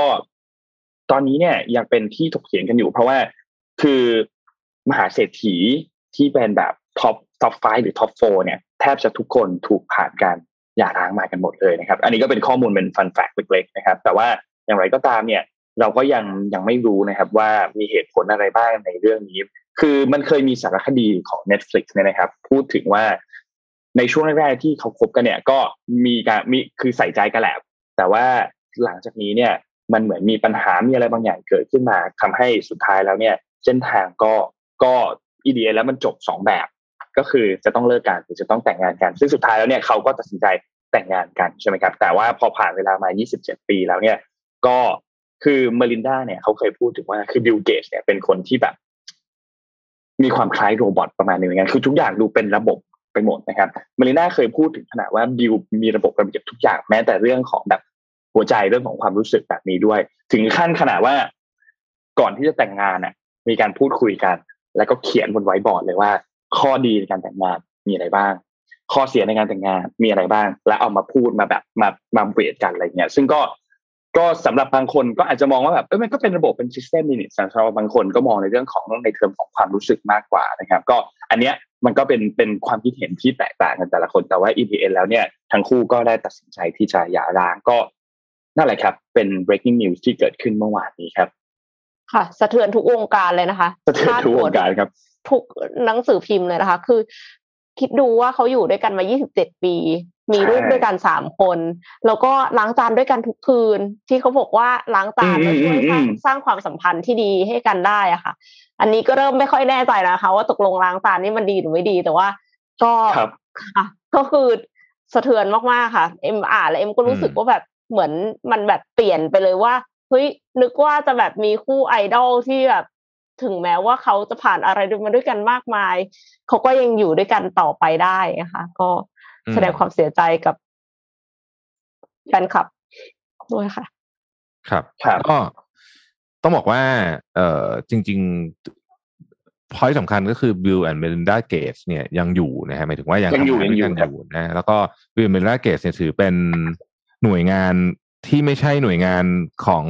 ไม่ใช่ไม่ใช่หน่วยงานแบบ UN หรืออะไรแบบนี้น่าจะเป็นอันที่ใหญ่ลำดับต้นๆของโลกเลยนะครับ มี asset อยู่ห้าหมื่นล้านเหรียญนะฮะใหญ่มากนะครับ บริหาร asset อยู่ห้าหมื่นล้านเหรียญนะฮะก็นั่นแหละนะครับ ก็อะมีไปต่อกันอีกไหมเรามียังยังมาน่าจะมีอีกหลายยังมีอีกเยอะครับเอ็มเชิญยังมีเลยครับข่าวในไทยด้วยครับ ข่าวในไทยขอเมื่อวานเทียบก่อนอาจคือถ้าถ้าเป็นเป็นข่าวเรื่องรถนะคะ เป็นรถยนต์ไฟฟ้าแล้วกันนะคะครับเป็นรถยนต์ไฟฟ้าที่พิเศษตรงที่ติดโซลาร์เซลล์ไว้บน rooftop ค่ะ คือที่เห็นเนี่ยนะคะ มันเป็นโซล่าทั้งข้างหน้า แล้วก็ข้างบนหลังคาด้วยนะคะ นี่คือรถยนต์ไฟฟ้าชื่อว่าไ i เยียวันค่ะ ในเว็บไซต์เนี่ยเขียนไว้เลยนะคะ ว่าสามารถแล่นได้เป็นเดือนค่ะ โดยที่ไม่ต้องชาร์จไฟค่ะ เพราะว่าสามารถที่จะชาร์จไฟบน solar roof บนหลังคาได้นะคะ solar roof เนี่ยถ้าสมมติว่าแล่นอยู่กลางแดดนะคะ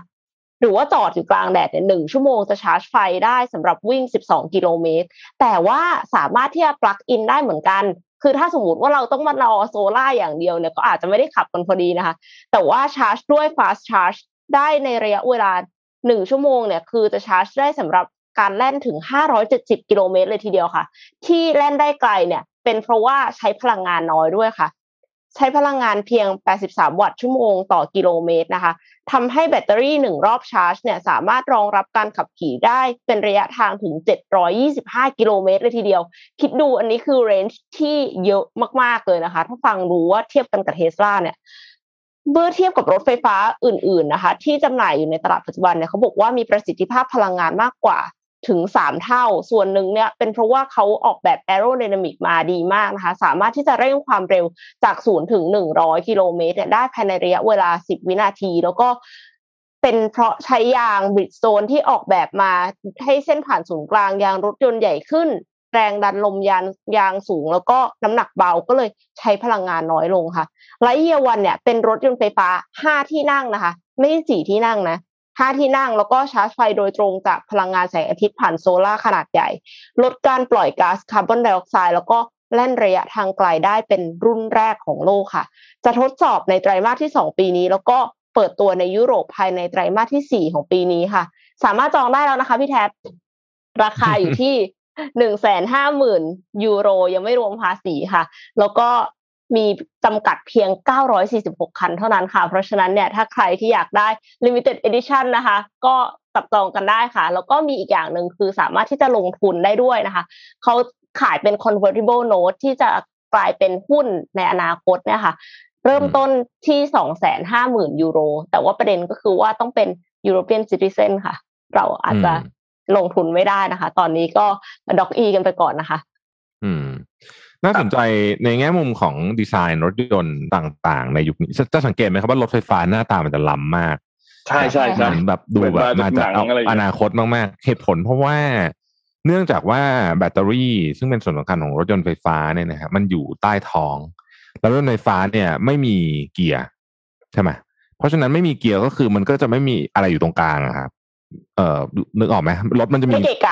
เอ่อตรงกลางอะ ที่ที่เป็นแบบ เวลาเรานั่งตรงกลางถ้าเป็นรถขับเคลื่อนล้อหลังมันจะมีไอ้แบบเกียร์ก็คือมันเกะกะใช่ไหมมันไม่มีพวกนี้เลยครับเพราะฉะนั้นเนี่ย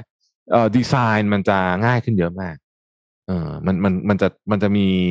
พื้นที่เปิดให้ดีไซน์อะไรต่างๆได้ง่ายขึ้นเยอะมากรวมถึง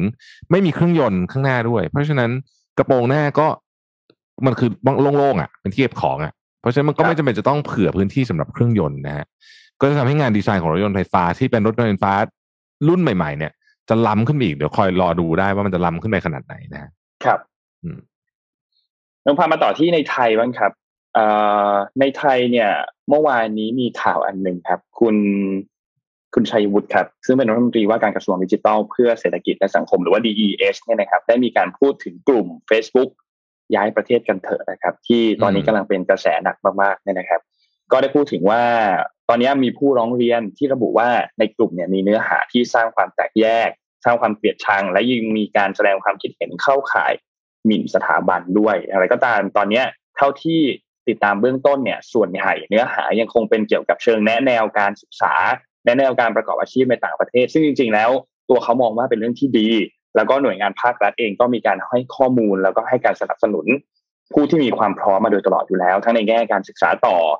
ทางด้านกระทรวงศึกษาธิการเองก็ดูแลอยู่กระทรวงอุดมศึกษาวิทยาศาสตร์และวิจัยนวัตกรรม กระทรวงการต่างประเทศก็ทำเช่นเดียวกันนะครับ แต่ที่ติดตามเนี่ย ตอนเนี้ยเขากลัวว่าด้วยความที่นนอ่านโค้ดเลยนะ เท่าที่ตามโพสต์ก็เป็นเรื่องแนวการศึกษาการใช้ชีวิตในต่างประเทศ ที่แฝงด้วยประเด็นทางการเมือง โดยเฉพาะสมาชิกกลุ่มบางคนที่หลบหนีอยู่ต่างประเทศ ก็มีพฤติกรรมชังชาติอยู่แล้ว ก็มีวัตถุประสงค์แอบแฝงเพื่อสร้างความแตกแยกและหมิ่นสถาบันเบื้องสูง กระทรวงดีเอสมีคณะทำงานเพื่อตรวจสอบและติดตามการกระทำความผิดในสังคมออนไลน์อยู่แล้ว ก็ได้กำชับไปว่าให้ตรวจสอบดูว่ามีเนื้อหาที่ผิดกฎหมายหรือไม่ หากพบก็จะดำเนินทางดำเนินคดีทางกฎหมายอย่างเด็ดขาด อันนี้คุณชัยบุตรได้มีการพูดไว้นะครับ ซึ่งถ้าหากว่าถ้าเป็นการแลกเปลี่ยนข้อมูลการศึกษา หรือว่าอาชีพในต่างประเทศเนี่ยรัฐบาลก็คงไม่ปิดกั้นถ้าเป็นแบบผิดกฎหมาย เพราะว่าอันเนี้ยสือเป็นสิทธิเสรีภาพของบุคคลที่ได้รับการคุ้มครองโดยรัฐธรรมนูญนะครับ แต่ถ้าหากว่ามีข้อความที่ไม่เหมาะสม เช่น การแนะนำวิธีการลักลอบเข้าเมือง หรือว่าการอาศัยอยู่เกินกำหนดอย่างผิดกฎหมาย หรือที่เราเรียกกันว่าการโดดวีซ่าเนี่ยนะครับ ก็ถือเป็นเรื่องที่ไม่เหมาะสม และอาจจะกระทบต่อความสัมพันธ์ระหว่างประเทศ ก็ในประเด็นอันนี้เนี่ยก็จะจัดการด้วยนะครับ ซึ่งก็ตอนนี้เนี่ย ถ้าใครพยายามเซิร์ชหากลุ่มว่าย้ายประเทศกันเถอะเนี่ย ไม่เจอแล้วนะครับเขาเปลี่ยนชื่อไม่เจอใน ไม่เจอในที่นี้คือเขาเปลี่ยนชื่อนะแต่ว่าเปลี่ยนชื่อเป็นชื่ออะไรก็ก็ลองไปหากันเอาเองละกันนะครับ อืม ประมาณนี้ครับ ที่ทางด้านของ DES ได้มีการแถลงออกมาเมื่อวานนี้ครับ อืม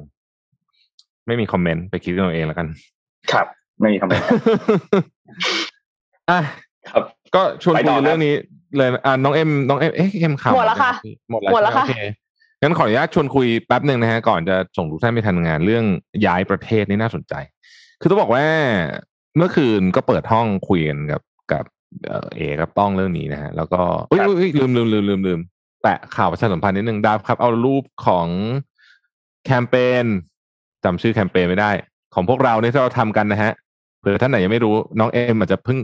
เราส่งกันวันนี้เลยนะ ให้ดูกันสดๆเลยนี่นะฮะเราก็เอ่อ Mission to the Moon Anytech สีจันแล้วก็สำนักพิมพ์อะไรเอ่ยของพี่ปิ๊กเนี่ยก็ร่วมกันนะครับ แล้วก็ทีมงาน Mission to the Moon ทุกท่านรวมถึงทีมงานข่าวเราด้วยเนี่ย ก็ร่วมกันเอ่อทำโครงการขึ้นมาอันหนึ่งชื่อ Help from Heart นะครับช่วยด้วยใจซึ่งเอ่อเป็นโครงการที่เราเอาอุปกรณ์ต่างๆนะฮะไปช่วยโรงพยาบาลสนามคุณโทมัสไปลุยแล้วนะครับ เมื่อสัปดาห์ที่แล้วนะครับ มีสามที่ก็คือโรงพยาบาลสนามนนทบุรีส่งมอบไปแล้วนะครับ โรงพยาบาลสนามธรรมศาสตร์ก็จะส่งมอบ แล้วก็โรงพยาบาลสนามเอราวันสองบางกอกอารีนานะครับ ก็อุปกรณ์ตั้งแต่ PPE อุปกรณ์ต่างๆ มากมายหลายอย่างเนี่ยนะครับ รวมมูลค่าประมาณห้าแสนบาทครับที่พวกเราอยากจะเป็นส่วนช่วยด้วยนะครับ โอเค อันนี้ก็เป็นข่าวประชาสัมพันธ์นะเอ่อต่อต่อต่อต่อมามามากลับมาที่เรื่องย้ายประเทศกันนะครับ ครับ อืมอะ ย้ายประเทศเนี่ยจริงน่าสนใจเพราะว่าปรากฏการณ์ brain drain เนี่ยเมื่อวันคุณพี่เตาวันยงขึ้นมาพูดบอกว่า มันเกิดขึ้นหลายครั้งแล้วในเอ่อสเปนก็เคยนายพลฟรังโกนะถ้าใครจำได้นะฮะนั่นก็คนเก่งๆก็หนีหมดนะฮะแล้วก็มี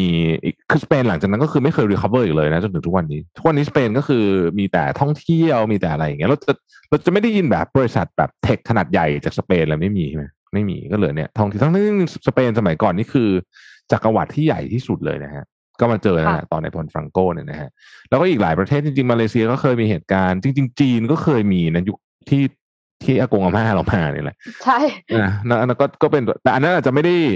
ไม่ได้แบรนด์เรนเพราะคนเขาเยอะมากไงฮะคือมานี่มานิดเดียวอะมันไม่ได้เยอะมาก แล้วก็มีอิหร่านก็เคยมีนะครับ คือคือมันเยอะมาก แล้วก็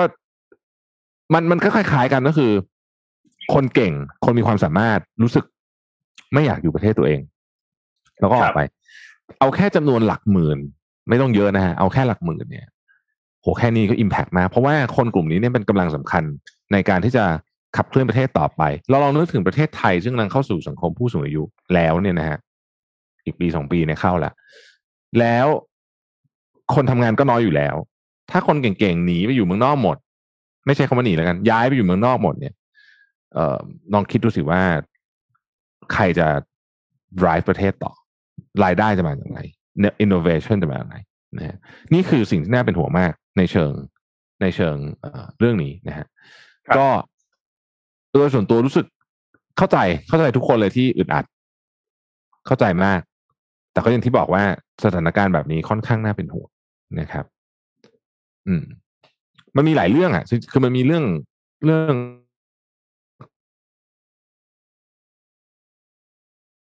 โอ้เหมือนสัญญาณพี่แท็บจะไม่ค่อยดีค้างปะคะเหมือนพี่แท็บจะไม่แน่ใจว่าตัวเองค้างหรือเปล่าไง ใช่เหมือนกันตอนแรกไม่แน่ใจเหมือนกัน แต่ว่าอย่างที่ที่พี่แท็บประเทศไทยเนี่ยมีความเหลื่อมล้ำเกือบจะสูงที่มาแล้ว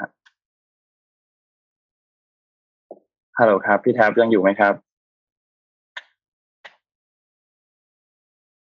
อันนนต่อเลยครับโอเคโอเค ได้ยินแล้วครับพี่ เมื่อกี้พี่ค้างพี่อีกทีหนึ่งครับ พอดีว่ามันมันกระตุกหายไปครับ ได้ยินคำว่าเหลื่อมล้ำค่ะเออเหลื่อมเหลื่อมล้ำประเทศไทยมันสูงมันสูงเยอะมากแต่ว่ามันไม่ใช่สูง เฉพาะรายได้ไม่ได้เยอะมากนะครับ ความเหลื่อมล้ำรายได้เนี่ยก็ประมาณหนึ่งแต่ว่าความเหลื่อมล้ำที่เยอะประเทศไทยในความเหลื่อมล้ำทางทรัพย์สินนะคือคนคนเอ่อสิบเปอร์เซ็นเนี่ยถือครองทรัพย์สินประมาณเจ็ดสิบเจ็ดเปอร์เซ็นเจ็ดสิบเจ็ดเปอร์เซ็นของของประเทศ แต่ที่น่ากลัวสุดคือหนึ่งเปอร์เซ็น top สุดเนี่ยหนึ่งเปอร์เซ็น top สุดเนี่ยนะครับมีทรัพย์สินมากกว่าคนที่อยู่ใน bracket ที่ยากจนที่สุด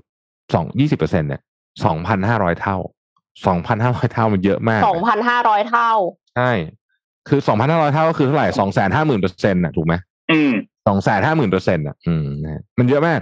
นี่ก็เลยเป็นเป็นประเด็นที่อ่านั่นแหละครับ ที่ผมว่ามันทำให้หลายคนอึดอัด แล้วก็รายได้รายได้เอ็มน่าจะตอบคำถามนี้ได้เยอะนะรายได้ของเด็กไทยทำไมถึงน้อยจังอะมันไม่เพิ่มเหมือนกับสมัยเอาจริงสมัยพี่เรียนจบก็ได้เงินเดือนประมาณนี้นะเงินเดือนใช่ค่ะใช่จริง มันมันมันไม่ค่อยเพิ่ม คือถ้าจะพูดแบบจะพูดว่ายังไงดีอะคือต้องต้องเห็นใจทั้งสองฝั่งเนาะเพราะว่าฝั่งผู้ประกอบการเองอะค่ะ ที่เขาจ้างด้วยรายได้เท่านี้เนี่ย เพราะว่าคือสร้างคุณค่าให้กับบริษัท generate value เนี่ยยังได้น้อยอยู่หรือเปล่า คือเราต้องมองว่าเรื่องของสกิลด้วยค่ะ แล้วก็เรื่องของ attitude ในการทำงานเนี่ย มันมากขนาดไหน คือถ้าสมมติว่าปัจจุบันนี้เนี่ยยังไม่ได้พัฒนาไปมากขนาดนั้น แล้วคือกลายเป็นว่าต้องให้ในายจ้างเนี่ยมาสอนซะเยอะ มันก็จะลำบากที่จะสร้างงานด้วยเงินเดือนที่แพงขึ้นถึงแม้ว่าจริง ๆ ค่าแรงขั้นต่ำเนี่ยขึ้นมาตั้งเยอะแล้วนะคะ ถ้าเทียบกันกับสมัยนู้น แต่ปริญญาตรีเนี่ยกลายเป็นว่าใกล้เคียงเดิม คือหมายถึงว่า ขึ้นค่าแรงขั้นต่ำก็จริง แต่ว่าคนที่จบมาจากมหาวิทยาลัยชื่อดังอะไรอย่างเงี้ยของเมืองไทย คือได้ได้เงินเดือนเท่าเดิม เท่าเมื่อสิบปีที่แล้ว เท่าเมื่อยี่สิบปีที่แล้ว ไม่แน่ใจเหมือนกันว่า อันเนี้ยคือมันเป็นเพราะอะไรเล็กน้อย เล็กน้อย เล็กน้อยน้อยมาก น้อยน้อยจนแบบมันไม่ significant ขนาดนั้นนะคะ แต่ว่าทีเนี้ยก็คืออย่างที่อย่างที่บอกไปว่าเราต้องพัฒนาตัวเองอะ คือเราต้อง เราต้องสามารถที่จะถ้าสมมติใครอยากย้ายประเทศเนาะเราต้องคิดว่าเราเป็น global citizen คือเอ็มอะโดยส่วนตัวเอ็มเป็นคนชอบอยู่เมืองนอกอยู่แล้ว จริงๆ คือเป็นเป็นคนแบบว่าชอบแบบทำงานเมืองนอกชอบ คือตอนที่ได้ไปประจำที่สิงคโปร์ก็คือแฮปปี้มากอะไรเงี้ย แต่ว่าคือเราต้องรู้ว่าสิ่งที่สำคัญในชีวิตของเราคืออะไรด้วย คือเราย้ายย้ายได้ ย้ายไปเรื่อยๆ ก็ยังได้นะ เป็น global citizen ใช่ไหมคะ ไม่ว่าเราจะอยู่ที่ไหนเราก็เป็น citizen ของโลกอยู่ดี แต่ว่าอย่าลืมนะคะว่าสิ่งที่สำคัญที่สุดในชีวิตของเราคืออะไร ที่เราจะไม่เสียใจตอนที่เราอยู่ในวาระสุดท้ายที่พี่แท็บพูดวันนี้ ถ้าสมมติว่าสิ่งนั้นคือการได้อยู่กับครอบครัว เราก็ต้องดูด้วยว่าครอบครัวเราพร้อมจะย้ายหรือเปล่า ถ้าครอบครัวเราไม่ได้พร้อมจะย้ายเนี่ย แล้วเราจะได้เจอเขาอีก ไม่รู้ว่ามันอีกกี่ครั้งอะ่ะ เพราะว่าถ้าปีหนึ่งกลับบ้านแค่ครั้งเดียว เราจะโอเคไหม เราจะเสียใจไหมในที่สุดเนี่ยค่ะ อันนี้ก็ต้อง weight กันและอยากให้พิจารณาให้ดีค่ะ อืมครับ อันนี้ก็เป็นอีกเรื่องหนึ่งที่ที่ที่ต้อง concern เนี่ยคือมันมันมีปัจจัยเยอะแหละ ในการที่จะย้ายทีหนึ่งเนี่ยมันไม่ใช่แค่ เรื่องที่เราต้องเตรียมเอกสารเรื่องที่เราต้องเตรียม statement เตรียมเงิน หรือว่าต้องวางแผนว่าจะไปอยู่ยังไงไปใช้ชีวิตยังไง มี quality of life แบบไหน ไปอยู่กับที่นู่นจะมีข้อเสียมีข้อดีอะไรไหมแล้วเราจะอยู่ได้ไหมอย่างเงี้ยแต่มันยังมี ปัจจัย factor อย่างเรื่องของครอบครัวอย่างเรื่องของเพื่อนอย่างเรื่องของงานอีกอีกหลายอันเนี่ยที่ที่เราต้อง concern เนาะอันว่าอันเนี้ยมันมันเป็นจุดเริ่มต้นของ ไม่ใช่จุดเริ่มต้นหรอกมันเป็นอาจจะเป็นจุดที่สองจุดที่สามแหละของความไม่พอใจที่เกิดขึ้นในในสถานการณ์บ้านเมืองของเราตอนนี้นะครับ ก็ทำให้มีทางออกออกมาเป็นแบบนี้ แต่ว่าหลังจากนี้เนี่ย เหตุการณ์นี้เนี่ย มันจะนำไปสู่เรื่องอะไรอะ อันเนี้ย เป็นจุดที่น่าสนใจ ว่า เสียงนี้ห้าแสนเอ้หกแสนกว่าคนแล้วเนี่ยใช่ไหมครับ จะถูกรับฟังมากน้อยแค่ไหน หรือว่าก็จะเป็นเพียงแค่กระแสที่มาช่วงหนึ่ง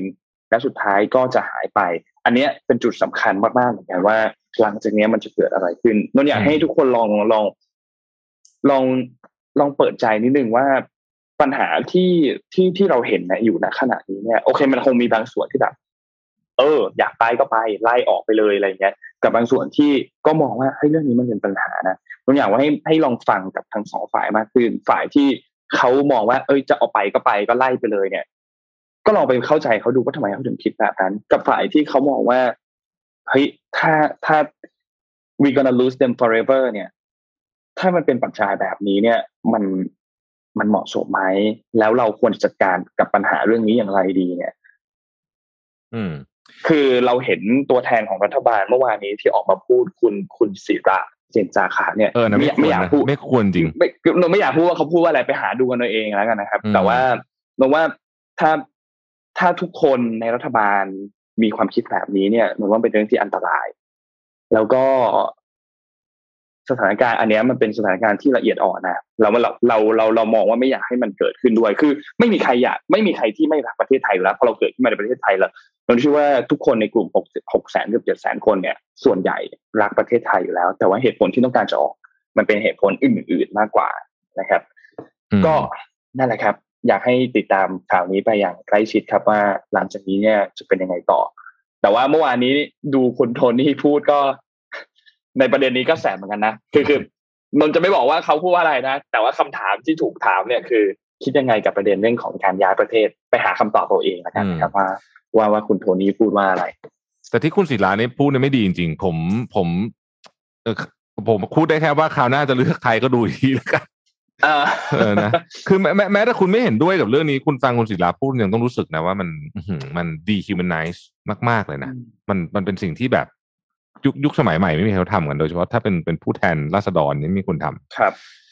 อ่าผมผมพูดเรื่องย้ายประเทศเพิ่มเติมนี่เราจบข่าวนะฮะแปดโมงกว่าจบข่าวแล้วอ่าโอเคมองมอยแล้วครับเออมันมีสองสองประเด็นที่ที่อยากจะชวนคิด อันที่หนึ่งเนี่ย ถ้าเรามีโอกาส ผมผมพูดถึงน้องๆนะเด็กๆ ถ้ามีโอกาสเนี่ย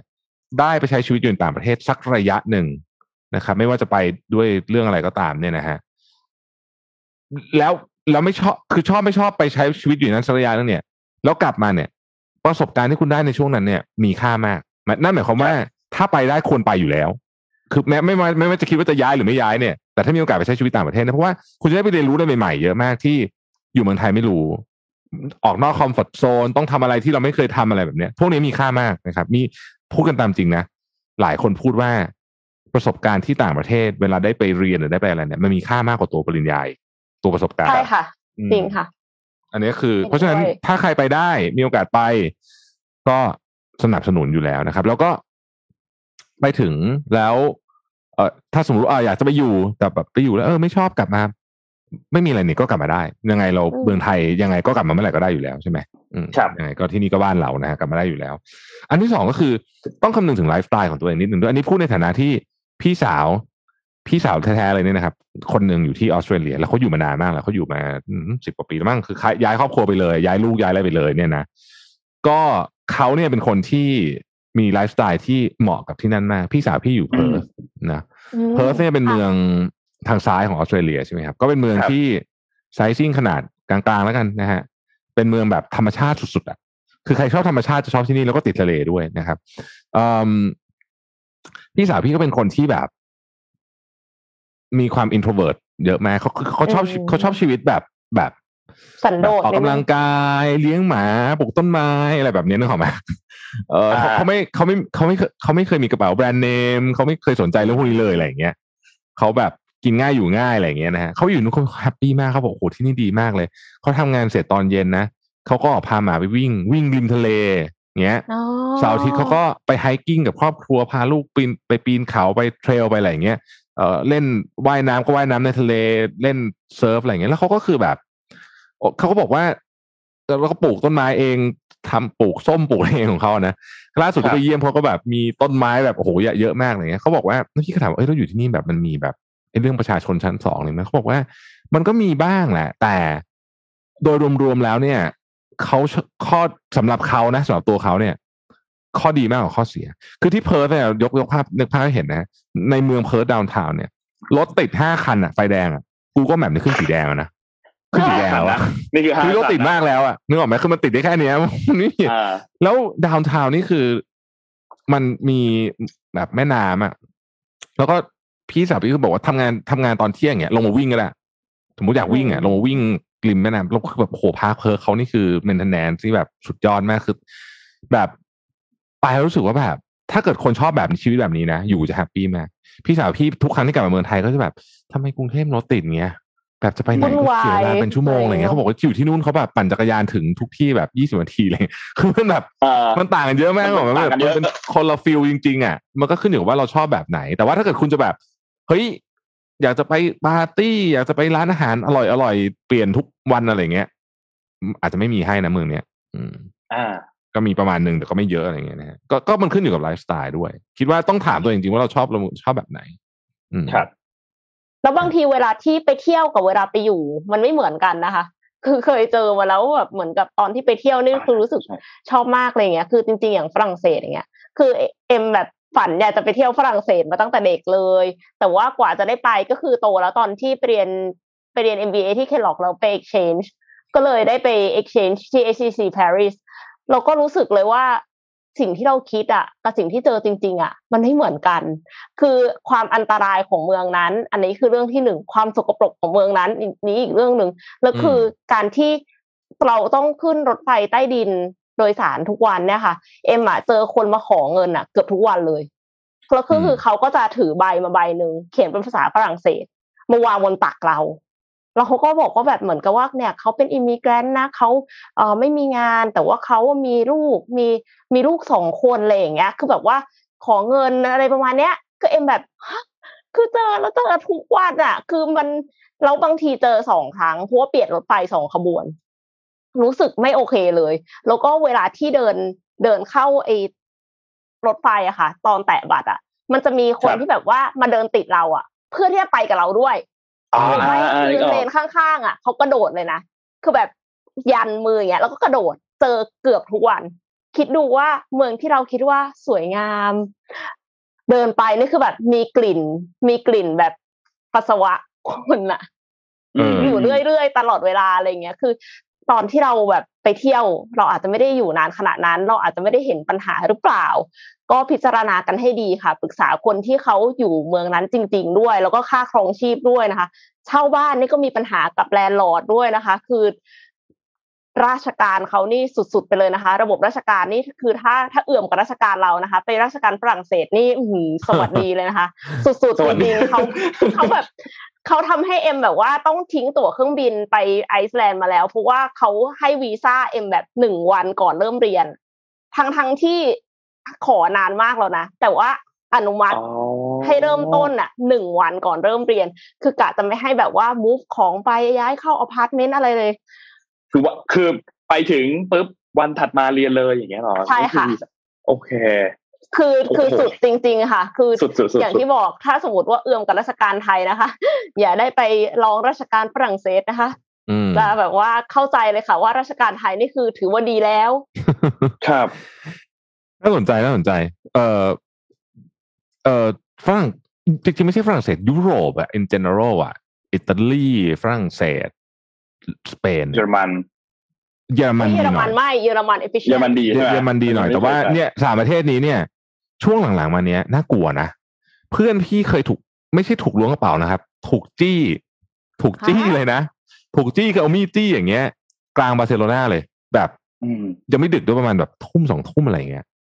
เออแบบถูกจี้เลยอะ อันนี้คือแบบโหดมากคือคือหลังๆในยุโรปน่ากลัวขึ้นเยอะ เออแต่ว่าอะไรนะ เออ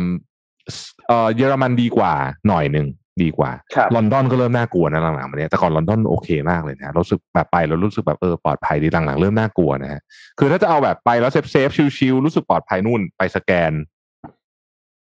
แต่ว่าสแกนเนี่ยเหงานะคะ ขอแนะนำให้ต้องไปลองอยู่หน้าหนาวนิดนึงก่อนนะใช่เพราะว่าที่นู่นตอนหนาวเนี่ยโอ้โห คุณเนยคือแบบมัน มัน depress อะเออ ใช่แล้วแล้วคือมันถึมๆนะใช่มันไม่พี่เคยไปอยู่ได้โคเปนเฮเกนสวยงามเดือนหนึ่งช่วงหนาวเนี่ยโอ้โหแบบ มันซึมไปเลยอะเหมือนแบบมันซึมอะอธิบายไม่ถูกเหมือนกันเหมือนเราอะซึมอะแบบซึมไปเลยอะเออ มันแดดก็น้อยแบบอะไรอย่างเงี้ยนี่ไม่น่าฝรั่งถึงชอบอาบแดดมากเนาะแต่ก่อนไม่เคยเข้าใจใช่ใช่ว่าใช่ร้อนใช่ไม่ได้ฝรั่งถึงก็ออกแบบทำไมถึงแบบทำอะไรเนี่ยร้อนตายเลยโอ้โหพออยู่นู่นเออget ละแต่ว่าบ้านเราถ้าถามนี่ว่า อืมบ้านเรานี่แบบว่าอุณหภูมิยี่สิบมีช่วงกรุงเทพหนาวหนาวๆนิดหน่อยใส่เสื้อละใส่เสื้อละใช่บ้านนู้นยี่สิบเขาคือแบบร้อนอะร้อนจัดโอ้ที่นู่นอุณหภูมิสามองศาเพิ่งใส่เสื้อตัวเดียววิ่งเลยฝรั่งใช่นั่นคือแบบมันอามันกาศมัเป็นนแล้วเลยแตกต่างมากเป็นแบบว่าไปถึงก็แบบว่าช็อกอะช็อกช็อกกันนิดนึงแต่ว่าเมื่อวานก็นั่งคิดเหมือนกันนะว่าเอ๊ะถ้าเกิดว่าจำเป็นจะต้องย้ายไปอยู่จริงๆเนี่ยอยากไปที่ไหนเนี่ยเท่าที่เคย เท่าที่เคยสัมผัสมาทั้งหมดเลยเนี่ยนะฮะ ประเทศที่รู้สึกว่าอยู่ได้ที่สุดเลยเนี่ยคือแคนาดา ในส่วนตัวนะสำหรับพี่นะอืมอืมโดยหลาย ๆ แฟกเตอร์แต่ติดนนนิดท์นนเดียวท์ก็อะสนใจแคนาดาสนใจหนาวแคนาดาเหมือนกันเพราะว่าป้าป้านนท์อยู่ที่นั่นเหมือนกัน แต่แคนาดาหนาวนะแคนาดาหนาวหนาวนะหนาวหนาวหนาวโอ้โหหนาวตอนมากหนาวนี่หนาวแบบ หนาวแบบ คือเวลาหนาวมันจะไม่อยากไปไหนนึกออกไหมมันแบบใช่ไหมเอ็มเวลาหน้าหนาวใช่ค่ะแบบคือแค่เดินออกจากบ้านนี่ก็คือเครียดแล้วค่ะ เพราะว่าใช่ต้องต้องปิดใส่ปิดทุกอย่างเลย ต้องใส่ตัวอุปกรณ์ frostbite เยอะมาก แล้วมันเอออึดอัดด้วยอะ อืมเคยไปเที่ยวแคนาดาแล้วเจอแบบว่าไอ้ไฟอะลามอะ คือตอนไปเที่ยวตอนช่วงปีใหม่ ซึ่งก็คือเป็นช่วงที่หนาวมากๆของปีใช่ไหมคะอืมแล้วแบบกำลังนอนกันอยู่แบบว่าไปกับเพื่อนแบบนอนอยู่ในห้องอยู่แบบหกคนอะไรอย่างเงี้ย แล้วก็คือมีมีสัญญาณไฟไหม้ดังหูยทุกคนนี่คือแบบว่าคว้าโค้ดคว้าอะไรกันแบบเละเทะพันไปคือหมดคือถ้าลงไปม่รู้ว่าถ้าลงไปชุดนอนนี่ตายแน่ ตายเหมือนกัน แน่นอน คืออย่างน้อยหูหลุดแน่นอนค่ะ frostbite อืม เนี่ย รู้สึกเหมือนกันว่า ต้องต้องไปดู เออมีคนบอกว่าฮาวายฮาวายมีอีกที่หนึ่งที่ผมที่ผมรู้สึกว่าน่าสนใจฮาวายมาแพกงมากแต่แพงแต่แพง แต่ฮาวายเนี่ยไลฟ์สไตล์ดีนะ เพราะว่าถ้าคนเป็นคนชอบอยู่แบบทำกิจกรรม outdoor อะเล่นกีฬาแบบเนี้ยจะชอบฮาวายมาก เพราะแบบอื้อหือฮาวายมันนะเกาะทะเลอะแล้วก็อาหารอร่อยด้วย อาหารแบบใช้ได้ใช้ได้เลย แต่จริงๆเดี๋ยวนี้เมืองใหญ่ๆก็อาหารใช้ได้เกือบทั้งนั้นนะนะอืมค่ะอ๋อนั่นแหละ แต่ว่านะฮะก็อย่างที่บอกฮะ ถ้ามีโอกาส ผมว่าไปหาประสบการณ์ไปหาประสบการณ์ แล้วก็จะจะอยู่ต่อยาวหรือเปล่าแล้วก็ผมว่าเดี๋ยวไปถึงก็รู้เองอะเพราะว่าแต่ละคนมันก็โอ้ factor มันเยอะมากเนอะคือมันแล้วแต่บางคนถ้าเขาไปก็เราชอบก็อยู่เองะเออบางคนเขาก็พระว่ชอบอะ อืม บางคนเขาไม่ชอบก็นั่นแหละ นะฮะ แต่จริงๆก็มีคนบอกนะบอกว่า เออมีคนตั้งคำถามว่าเอ๊ะสถานการณ์มันจะดีขึ้นไหม เรื่องที่เราอึดอัดกันอยู่ตอนนี้เนี่ย โดยส่วนตัวก็คิดว่ามันก็ต้องดีขึ้นนะมันก็ต้องมีความเปลี่ยนแปลงแหละค่ะ ใช่เพราะว่าตอนนี้เหมือนโมเมนตัมมันพอได้แล้วนะโมเมนตัมมันพอได้แล้วเนี่ย แต่ไม่รู้ว่ามันจะมีปัญหาอื่นเข้ามาอีกที่เรายังนึกไม่ออกวันนี้หรือเปล่านะฮะซึ่งนี่เป็นเรื่องที่น่ากลัวมากเหมือนกัน รอดูนะไอ้อันนี้ต้องรอดูต่อไปว่าว่าสถานการณ์จะเป็นยังไงต่อ แต่ว่ามีท่านนึงถามว่านิวซีแลนด์น่าอยู่ไหมนิวซีแลนด์น่าอยู่ครับ ถ้าไม่กลัวเหงา ค่ะ เพราะว่าอืมมีแต่แกะนะคะเหงาจริงนะครับแกะเยอะกว่าคนผมก็ไม่เคยไปใช้ชีวิตอยู่ที่นิวซีแลนด์แป๊บหนึ่งแวบๆหนึ่งเหมือนกัน มันมันเหงามากเลยครับ มันเป็นอีกเป็นอีกรูปแบบของความเหงา มันแบบเบื้องว่างอะอีกรูปแบบของความเหงา เออ นิวซีแลนด์นี่นนนนเคยอ่านข้อมูลว่ามันไม่มีงูนะรู้สึกว่ามันไม่มีงูอะแล้วยังไงนะไม่มีงู คือนนน่ะกลัวงูมากอ๋อกลัวแบบ กลัวขึ้นสมองเลยอะเห็นไม่ได้อะแค่เห็นคลิปอืมงูก็ไม่ได้แล้วอะไรอย่างเงี้ยมันจะไม่มีงูได้ยังไงในเมื่อมันแบบธรรมชาติขนาดนั้น แบบว่ามีแบบเอานุ่นเนินเขาทุ่งหญ้านะเดี๋ยวลองหาข้อมูลให้ว่าทำไมมันถึงไม่มีงูเคยเห็น มันไม่น่ารสกนใจอย่างนี้หรอน่าสนใจอืม นิวนิวนิวซีแลนด์นิวซีแลนด์น่าอยู่ ในคุณในเชิงของคุณภาพชีวิตนะนิวซีแลนด์ดีมาก แล้วก็เอ่มก็ต้องบอกว่าเราชื่นชมเขาผ่านผ่านผ่านถึงที่เราเห็นของตัวผู้นำด้วยแหละ อืมก็อาจจะค่ะเกี่ยวอืมแต่แต่ผู้นำคนนี้ก็ไม่ได้ว่าจะอยู่ตลอดนะใช่ไหมใช่ใช่ถูกค่ะอืมเอ๊ะตามวาระไม่แน่ใจว่าเขาจะอยู่ได้ได้ได้เขาจะเลือกตั้งน่าจะอยู่ได้อีกรอบเดียวหรอมั้งครับอืหมายถึงว่าแต่เขาอยู่รอบที่สองมาแล้วนะคะ อันนี้คือรอบที่สองแล้วนะ เพราะฉะนั้ใช่นใช่แหละนี่ก็ก็คือรอบนี้น่าจะหมดแล้วแหรอบละเนี้ยก็คือจบแล้ว ใช่ใช่เออไม่มีงูจริง ๆ มีคน ก็เคยได้ยินเรื่องนี้เหมือนกันว่านิวซีแลนด์ไม่มีงูเออเคยได้ยินประเด็นนี้เหมือนกัน แต่ถ้าเปรียบเทียบนิวซีแลนด์กับแคนาดาเนี่ย ส่วนตัวชอบแคนาดามากกว่าไม่ครับไม่รู้เหมือนกันทำไมนะอาจจะเป็นเพราะว่า เอ่อชอบแวนคูเวอร์อะมันแบบมันมีอาหารจีนอร่อยอะคือคือพี่เป็นคนมีปัญหาเรื่องการกินมากเคยไปอยู่ครั้งหนึ่งไปไปกรีซ กรีซเป็นเมืองที่เป็นประเทศที่สวยมากนะถ้าใครมีโอกาสได้ไปเที่ยวนะกรีซนี่คือสวยมาก แต่อาหารไม่อร่อย โอ้โหอาหารนี่แบบพระเจ้าช่วย คือแบบพยายามแล้วลองแล้วแบบ แล้วเป็นคนไม่ได้กินยากนะ เป็นคนกินอะไรก็ได้นะ แบบโอ้โหแต่อยู่กรีซแบบ ไม่ไม่ไม่ไหวอาหารไม่ไหวจริงๆอะแบบโอ้โหแบบสุดสุดมากอะคือคือแบบ มันทำให้ทริปแบบ ไม่หนุกเลยขนาดอาหารจีนไม่อร่อยด้วยปกติอาหารจีนมันต้องอร่อยฮะเออแบบ อืมอะครับนะฮะไปประชุม วันนี้ทำงานเหรวัอนนี้น่าจะประมาณนี้ครับ น่าจะประมาณนี้ ก็อืมจริงๆมีเรื่องให้ทุกคนติดตามวันนี้นะ คือทางด้านของสารรัฐธรรมนูญที่จะมีการนัดแถลงด้วยวาจาปรึกษาหารือลงมติเกี่ยวกับเอ่อคดีสมาชิกภาพสสและความเป็นรัฐมนตรีของร้อยเอกธรรมนัฐพรหมเผ่าว่าจะสิ้นสุดลงตามรัฐธรรมนูญหรือเปล่าจะโอ้มีเรื่กาองรใหญ่อ่านเลยอันนี้อันนี้ในวันนี้นะครับ วันที่อื5มพฤษภาคมเนี่ย ก็ ก็รอรอติดตามดูครับ เพราะว่าคดีนี้เนี่ยเป็นคดีที่มาจากที่ทางด้านสสมีการเข้าชื่อร้องให้กับประธานสภา ส่งให้สารรัฐธรรมนูญว่าสถานะการการเมืองของร้อยเอกธรรมนัฐเนี่ยจะสิ้นสุดลงหรือเปล่านะครับ เพราะว่ามีหลายคดีครับ เกี่ยวกับคดีเรื่องของอการกระทำความผิดฐานเป็นผู้ผลิตนำเข้าส่งออกหรือผู้ค้า ซึ่งยาเสพติดนะครับ ซึ่งแม้เป็นคำพิพากษาของศาลต่างประเทศ กรณีดังกล่าวย่อมทำให้ผู้ถูกร้องเนี่ย เป็นบุคคลที่มีลักษณะต้องห้ามตามรัฐธรรมนูญมาตรา 98 ก็เป็นเหตุทำให้สิ้นสุดสมาชิกภาพสสหรือเปล่า ก็จะมีการอ่านคำตัดสินในวันนี้ครับ ก็รอติดตามครับ กับอีกอันหนึงก็คือวันนี้ 55กำเงินในกระเป๋าตังค์ให้ดีนะครับ เพราะว่าดีลแต่ละอันที่ถูกยิงแอดถูกนู่นถูกนี่เข้ามานี่เยอะมากกำเงินในกระเป๋าตังค์ให้ดีนะฮะเมื่อเพื่อนพี่โพสต์ตอนตีสี่เมื่อคืนบอกว่ายังไม่ได้นอนเลยครับเพราะว่าช้อปปิ้งอยู่ นะช้อปฮะปิ้งอยู่นะฮะดูเดือดมากๆจริงๆนะครับดูก็เดือดมากครับก็นั่นแหละนะฮะ ขอป้ายยาได้ป่ะฮะเตาอ่าฮะอบขนมปังของเสี่ยวมี่ครับเหลือวันพันกว่าบาทนะฮะไปหาเองเล่นที่ไหนไม่อยากจะโฆษณาให้แต่ว่านั่นไอแหละเอซีเดี๋ยวมุดขาวๆที่มีแบบที่มันเหมือนแถบหน่อยๆบาวิด้าบาวิด้าย่อส่วนอะค่ะอ่าอ่าอ่าคอนเซ็ปต์เดียวกันคอนเซ็ปต์เดียวกันบาวิด้ามันแพงใช่ไหมเสี่ยวมี่ฮะ เหลือพันกว่าบาทพันปลายๆถ้ารู้สึกนะไปฮะป้ายยาละหนึ่งครับ คือคือคือช่วงนี้พี่พี่สั่งไอ้นี่มา นี่คือเราคุยไปเรื่อยเปื่อยมากเนี่ยอย่างกับคุยเล่นกันเองเนี่ยจริงๆคนเรื่อยเปื่อยแล้วตอนนี้อย่างคนนั่งอยู่ตั้งห้าร้อยคนวันก่อนสั่งไอ้ขนมปังแบบญี่ปุ่นอะครับเขาเรียกว่าอะไรนะโชกุปังโชกุเอปังอมา แล้วก็แบบอ้าวแล้วปิ้งไงอะ คือไม่มีเตานึกออกปะคือใส่ถ้าใส่เตาปิ้งธรรมดามันก็จะดูเสียชาติเกิดของขนมปังมากรู้สึกว่า งั้นเราต้องซื้อ เตาโอปิ้งเคด้วยงั้นเราต้องซื้อไม่ไม่เออแต่ว่ารู้สึกเตาปิ้งเนี่ยมาทันขนมปังยังไม่หมดอายุใช่ไหมคะไม่ไม่ทันแล้วครับ ขนมปังกินไปแล้วครับ แต่ว่า เอาใหม่ไงรอบใหม่แล้วเพราะอร่อยมากเลยขนมปังอันเนี้ย แล้วเราก็ปลอบใจตัวเองด้วยการสั่งเอ่อโฮลวีดครับซัมฮาเราคิดว่ามันไม่อ้วนจริงๆมันพอกันแหละมันอ้วนเหมือนกันเลยจริงๆขนมปังขาวเป็นเลยก็ได้ภาพนะคะพี่แต่ว่าเออแต่มัน ก็ทำให้สภาพจิตใจดีขึ้นนิดนึงครับว่าแบบเออไม่ได้กินแบบขนมปังขาวอะไรอย่างเงี้ยเมื่อกี้ที่พี่บอกว่าที่เราเมาส์มอยกันคนดูห้าร้อยอันนี้ไม่จริงนะพี่ YouTube อยู่กันพันห้านะครับตอนนี้เอาเหรอยูทูบอยู่กันพันห้าเลยเหรอเออ ก็นั่นแหละครับไปไปทำงานครับถ้าเดินห้างไปนี่ทำงานถึงจะลดลดราคาไหมคะแล้วลดหมดลดหมดอยู่แล้วฮะอันนี้ต้องลดทุกไม่ลดไม่ได้เป็นแคมเปญ big campaign อืมนะครับก็ไปตามกันได้ค่ะ ไปตามกันได้นะส่ง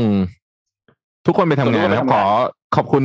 partner ของเรานะครับ อย่าง t o c a d e r o Time นะครับ ผู้แทนจำหน่าย Oris อย่างเป็นทางการนะครับ ที่ให้การสนับสนุน Mission Daily Report อย่างดีเสมอมา ขอให้อยู่กับเราไปนานๆนะครับ หากสนใจในรายการดีๆเนี่ยไปดูได้ในเพจของ t o c a d e r o Time ผมสะกดให้ ตอนแรกที่ผมอ่านชื่อบริษัท t o c a d e r o เนี่ยผมต้องไปหาเลยนะว่าสะกดยังไงนะฮะเพราะว่าแอบมีความซับซ้อนนิดนึงนะครับ T R O C A D E R O นะฮะ t o c a d e r o นะครับแล้วก็ขอบคุณ SCB นะครับที่อยู่กับเรามาตลอดเลยนะครับ แล้วก็ ข้อมูลต่างๆจาก SCB เนี่ยมีประโยชน์มากๆนะครับ ใครที่ชอบการสรุปข้อมูลทางเศรษฐกิจดีๆเนี่ยแนะนำให้ไปอ่าน SCB EIC ดีมากใช่เข้าไปในเว็บเลยขาสรุปไละข้อเอียดมูลละมากเอียดมากใช่นะฮะดีมากเข้าไปในเว็บเลยมันมีเยอะมากเรามาอ่านให้ไม่หมดอะมันเยอะจัดนะฮะเข้าไปดูเลยครับนะครับอะไปประชุมกันเถอะประมาณนี้ครับเรารักเราเรารักการทำงานนะครับ ไว้พรุ่งนี้เจอกันใหม่ครับ ครับผม สวัสดีคสรับวัสดีท่านผู้ชมทุกท่านครับสสวัวัสสดีดีค่ะครับ Mission Daily Report Presented by สาสีแอคเนโซ